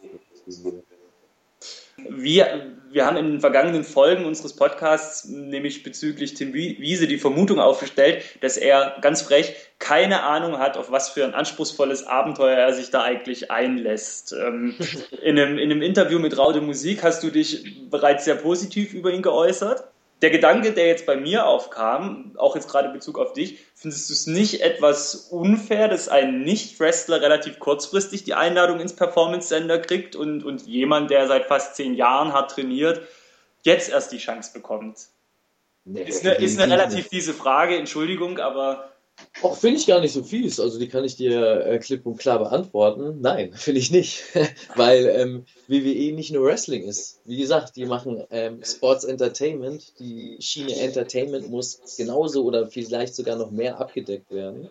Und Tim Wiese ist doch dafür perfekt. Also ich meine, ähm, kein Wrestler aus Deutschland, vielleicht sogar, sogar kein Wrestler aus Europa hat in Deutschland so eine Reichweite und so eine Fanbase wie Tim Wiese. Hm. Das heißt, Tim Wiese ist ein Ex-Nationalspieler, ein hm. Ex-Bundesliga-Profi, der über Jahre gespielt hat. Den haben Millionen von Menschen gesehen. So, und den, von den Millionen Menschen gibt es bestimmt ein paar hunderttausend, die den gut finden hm. und ein paar hunderttausend, die den nicht gut finden. Aber auf jeden Fall gibt es Leute, die sehen wollen, was Tim Wiese im Ring macht. Hm. So, und der eine will natürlich, dass Tim Wiese vielleicht im Ring das ein oder andere Ding kassiert. Und der andere will sehen, dass Tim Wiese im Ring super geil performt. Und äh, das ist doch eine Win-Win-Situation für beide Seiten. Und das bringt auch uns Wrestlern was, weil wenn dadurch Fußballfans und Mainstream-Leute zum Wrestling kommen, weil Tim Wiese, ein Ex-Fußballer im Wrestlingring steht und sie dadurch mit Wrestling in Kontakt kommen, ja, ist doch für uns super, weil dann haben die vielleicht auch Lust, mal ein anderes Produkt zu sehen. Dann haben sie vielleicht auch Interesse auf Wrestling und googeln mal nach und gucken sich mal Wrestling an und das ist doch super. Also ich weiß nicht, was man da negativ dran sehen kann. Mhm. Und ich denke nicht, dass ein Tim Wiese ähm, ähm, den Platz eines äh, talentierten Wrestlers wegnehmen würde. Also ähm, es gibt immer die ähm, Wrestler, die Entertainer, die, die Wrestling-Entertainer und für jeden gibt es einen Platz und jeder muss seinen Platz sich erarbeiten. Und da gibt es nicht, äh, ich bin, ähm, keine Ahnung, Wrestler A oder Typ A, B, C und ist, äh, bin dadurch prädestiniert, da diesen Platz zu haben. Ne? Also du musst ja alles erarbeiten im Leben. Genauso ist es im Wrestling, genauso ist es bei der WWE. Und der Tim Wiese, äh, denke ich, ackert da genug. Ne? Also der äh, wird sich sicherlich den äh, Hintern ordentlich aufreißen im Performance Center und Gas geben. Und ich denke schon, dass er jetzt, vielleicht am Anfang wusste er es nicht, vielleicht, aber äh, jetzt über die letzten Monate ziemlich sicher weiß, worauf er sich da eingelassen hat. Kommen wir schon zur letzten Frage, bevor wir noch so eine kleine Schnellrunde Antwort machen. Wir haben mit Wrestling gestartet, gehen wir jetzt aus dem Wrestling raus. Hm, Du bist großer Fan von Michael Jackson, das ist ja mittlerweile bekannt. Du betonst auch in Interviews aber auch immer sehr oft, es gibt auch noch äh, ein Leben neben dem Wrestling und es gibt noch andere Dinge als Wrestling, die wichtig sind. Jetzt würde es mich mal interessieren, was ist, äh, was außerhalb des Wrestlings dich noch begeistert? Ja, natürlich, meine Familie begeistert mich, das steht außer Frage.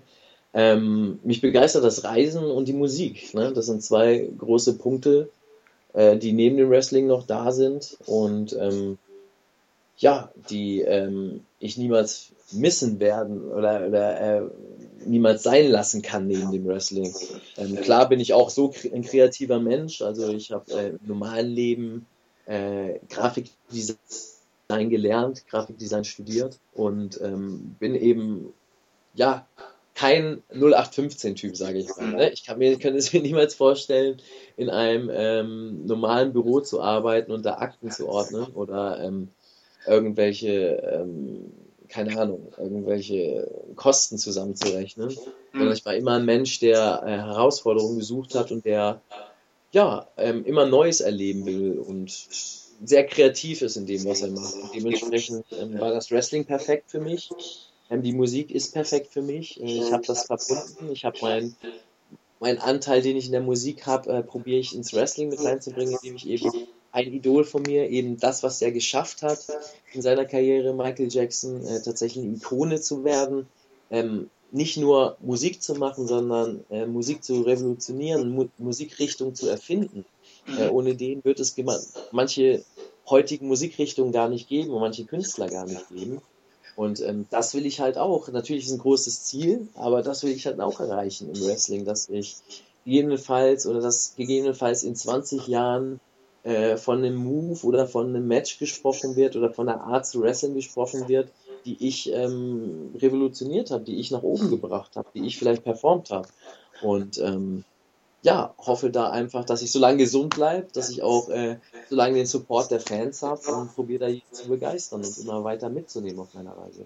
Ja, das war unser Interview mit dem Mac. Wir bedanken uns nochmal ganz, ganz, ganz, ganz herzlich für das tolle Gespräch und das komplett ungeschnittene Interview plus einer ganz, ganz spannenden Schnellfragerunde. Das werde ich in den nächsten Tagen bei uns auf das Soundcloud-Profil hochladen. Da könnt ihr euch das nochmal komplett in ga- in ganzer Länge anhören. Aber bei Twitter und auch bei der nächsten Folge von Mark My Words, der Wrestling Podcast, werde ich das nochmal bewerben. Ihr werdet also nichts verpassen. Und wir, Kevin, wir gehen jetzt einfach mal in die nächste Kategorie. Du hast ja wieder mal dein DVD-Regal geplündert. Ist nicht ganz richtig, ich habe es sogar neu gekauft. Ah, okay, alles klar. Ich bin gespannt. Hier kommt der Trenner. Kevin, du warst auf dem Geburtstag gestern, das hattest du ja schon erwähnt. Und hast da gut gesoffen. Also kommen jetzt äh, Alkoholwitze auf Kosten von Scott Hall oder was? Alter, wie schlecht ist das denn? Ich habe nie gesagt, dass ich das kann, was ich hier tue. Harter Scheiß. Jo. So, du hast es verraten. The Scott Hall Story erschien am 12. August dieses Jahres. Ist wie immer ein 3-Disc-Set. Da kann man sich äh, käuflich erwerben knapp 28 Euro. Für die DVD-Fassung. Für die DVD-Fassung. Die Blu-ray gab es bei Müller leider nicht. äh, ganz kurz zu Scott Hall. Was hältst du denn von ihm?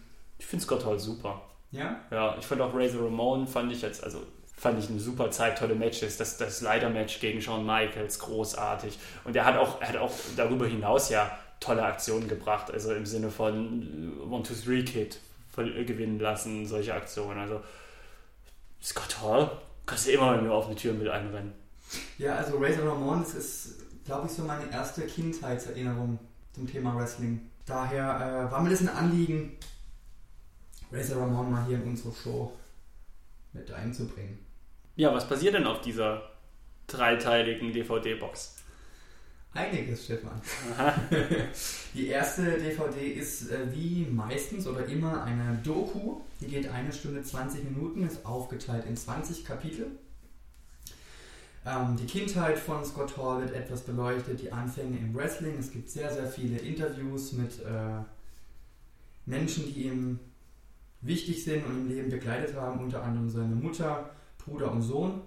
Aber auch alte Weggefährten, zum Beispiel Shawn Michaels, Hulk Hogan, Kevin Nash, ganz viele, Jake Roberts, DDP, kommen alle zu Wort, sprechen über Scott Hall. Ist sehr interessant zu hören. Genau, in der Doku geht es auch, du hast angesprochen, das Leitermatch gegen Shawn Michaels ist äh, thematisiert, der große Sieg bei WrestleMania 10. Die Zeit in der WCW und die NWO-Zeit wird etwas äh, beschrieben und beleuchtet. Und auch ähm, sein Gesundheitszustand. Hm. Es gibt ja eine Aufnahme von 2011, wo er einen Auftritt hatte, wo er in einem unfassbar schlechten Zustand war.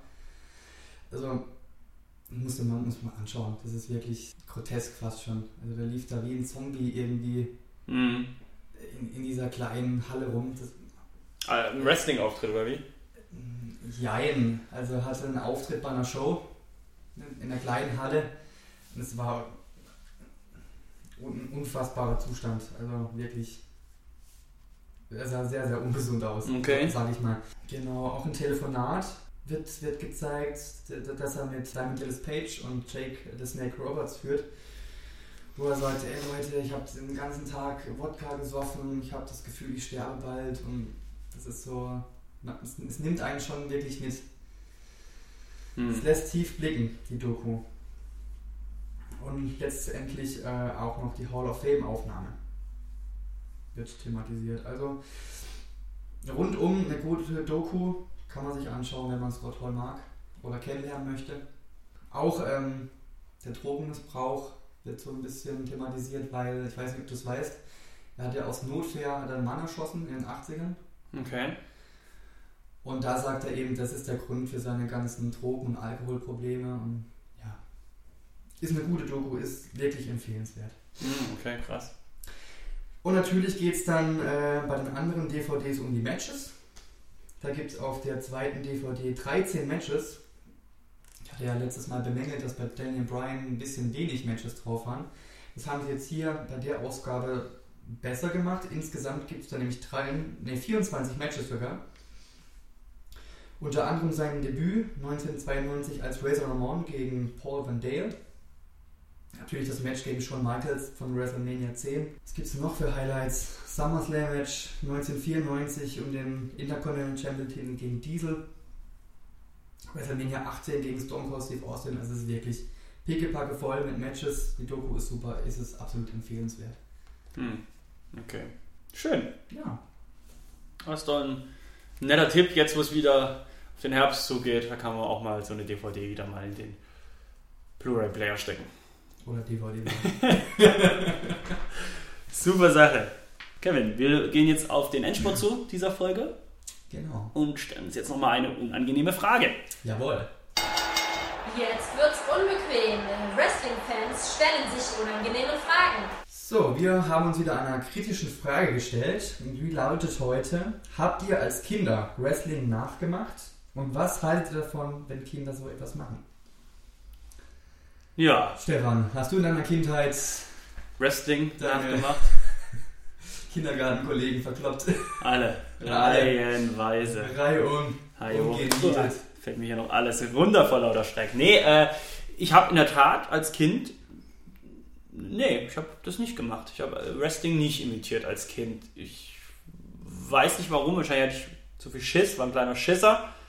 Aber irgendwie habe ich es nicht getan. Nee, aber ich weiß, dass es ja viele tun. Ich würde es aber auch nicht unbedingt als besonders schlimm beurteilen. Es gibt so eine Phase, ich glaube gerade bei Jungs, da ist das normal. Ne? Da, da, da will man sich austesten, da ist jede Banane eine Pistole, da, da will man durchdrehen und ob da mal eine Keilerei mit drin ist, sich mal gerungen wird, mal eigene Kräfte ausgetestet werden, ich glaube, das ist schon fast normal. Ich glaube, man muss halt einfach beobachten, ob es gefährlich wird so. Und das ist das Entscheidende. Und ich würde das jetzt auch nicht unbedingt jetzt sagen, Wrestling animiert Kinder dazu, das zu tun. Das tut ein Bud Spencer-Film genauso, sich ordentlich zu keilen. Das ist einfach, weißt du, es ist einfach so eine, so eine Sache in, den, in dem Alter, die dazugehört. Deswegen sehe ich das ganz entspannt. Was ist deine Meinung? Ja, das hast du ja schon ganz viel zum Thema gesagt. Also ich kann von mir sagen, ich habe es als Kind auch nicht nachgemacht. Finde es aber schwierig, äh, wenn Kinder das machen, weil ich denke, da muss man ganz, ganz gut aufklären, den Kindern das erklären, das ist, das ist kein Spaß, was die da machen, das ist auch gefährlich unter Umständen. Je nachdem, welche Aktionen die da, die da ausgeführt werden. Ja? Also Aufklärung ist da ziemlich wichtig, denke ich. Und ja, ich glaube, sonst hast du alles schon gesagt. Das ist Ja, man sollte halt jetzt nicht unbedingt vom Lehrerpult eine Shooting Star Press ausmachen. einmal. Einmal kriegt das jeder hin. einmal. Äh, ich kann mich schon auch erinnern, so fünfte, sechste Klasse, wenn da die Weichbodenmatten draußen lagen äh, im, im Sportunterricht. Da hat schon manchen Idioten bei uns in der Klasse Powerbombs auf die Weichbodenmatte gemacht. Ich kann mich da noch erinnern. Grüße gehen raus an Sepp. Der war das immer. Ja, schon leicht geisteskrank, aber, aber, aber das war jetzt. Hey, wir haben ja auf dem Splash Festival haben wir mal ein Wrestling-Match gemacht, so ein Spaß-Wrestling-Match, wo wir einen Ficker vor Leglock gemacht haben und so ein paar Cloudflights und sowas. In welchem Alter dann? Da waren wir Mitte 20. Ja gut, da sind wir einfach in der Kindheit schon weg. Ja, ja. Obwohl, das sind ja Jungs, ne?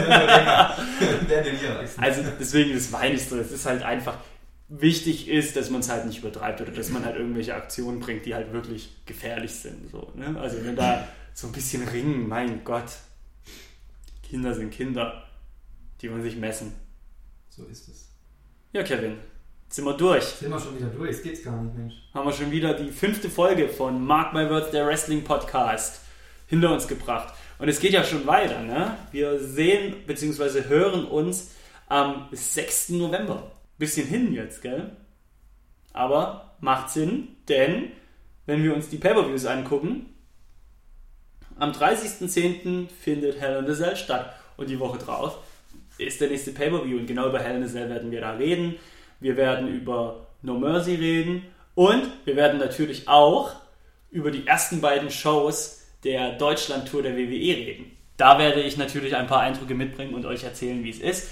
Kevin noch ein bisschen heiser auf seine zwei Shows machen, die die Woche drauf Oh zu sehen sind. Und ich werde auch, hoffentlich kriege ich hin, ein paar Fans vor Ort interviewen, ein bisschen mit Fans sprechen, ein paar Aufnahmen mitbringen und mal so ein paar Eindrücke in Audioform euch präsentieren können. Ja, ich glaube, da freuen wir uns besonders drauf. Noch mehr als auf die nächsten Pay-Per-Views, ne? Aber hallo Da Kevin. kannst du da drauf singen, ey. So ein paar besoffene Wrestling-Fans. Oh, herrlich. Das wird schon gut. Das Kevin, war mir eine. Freude. Mir auch. Hast du noch was zum Abschluss zu sagen oder bist du durch? Wir sind durch. Ich bin nicht durch. Du bist nicht durch? Nee, ich könnte jetzt noch mal eine Folge aufnehmen. War denn noch Stoff? Ja, wir machen Also jetzt kein Bier oder so, aber so jetzt, themenmäßig. noch mal das, jetzt nochmal das gleiche über TNA. Was ist TNA? Die sind in zwei Wochen noch ewig. Abwarten. Abwarten. Abwarten. Ja, Freunde, in diesem Sinne, ich verabschiede mich bis zum 6.11. Tschüss, bis dann.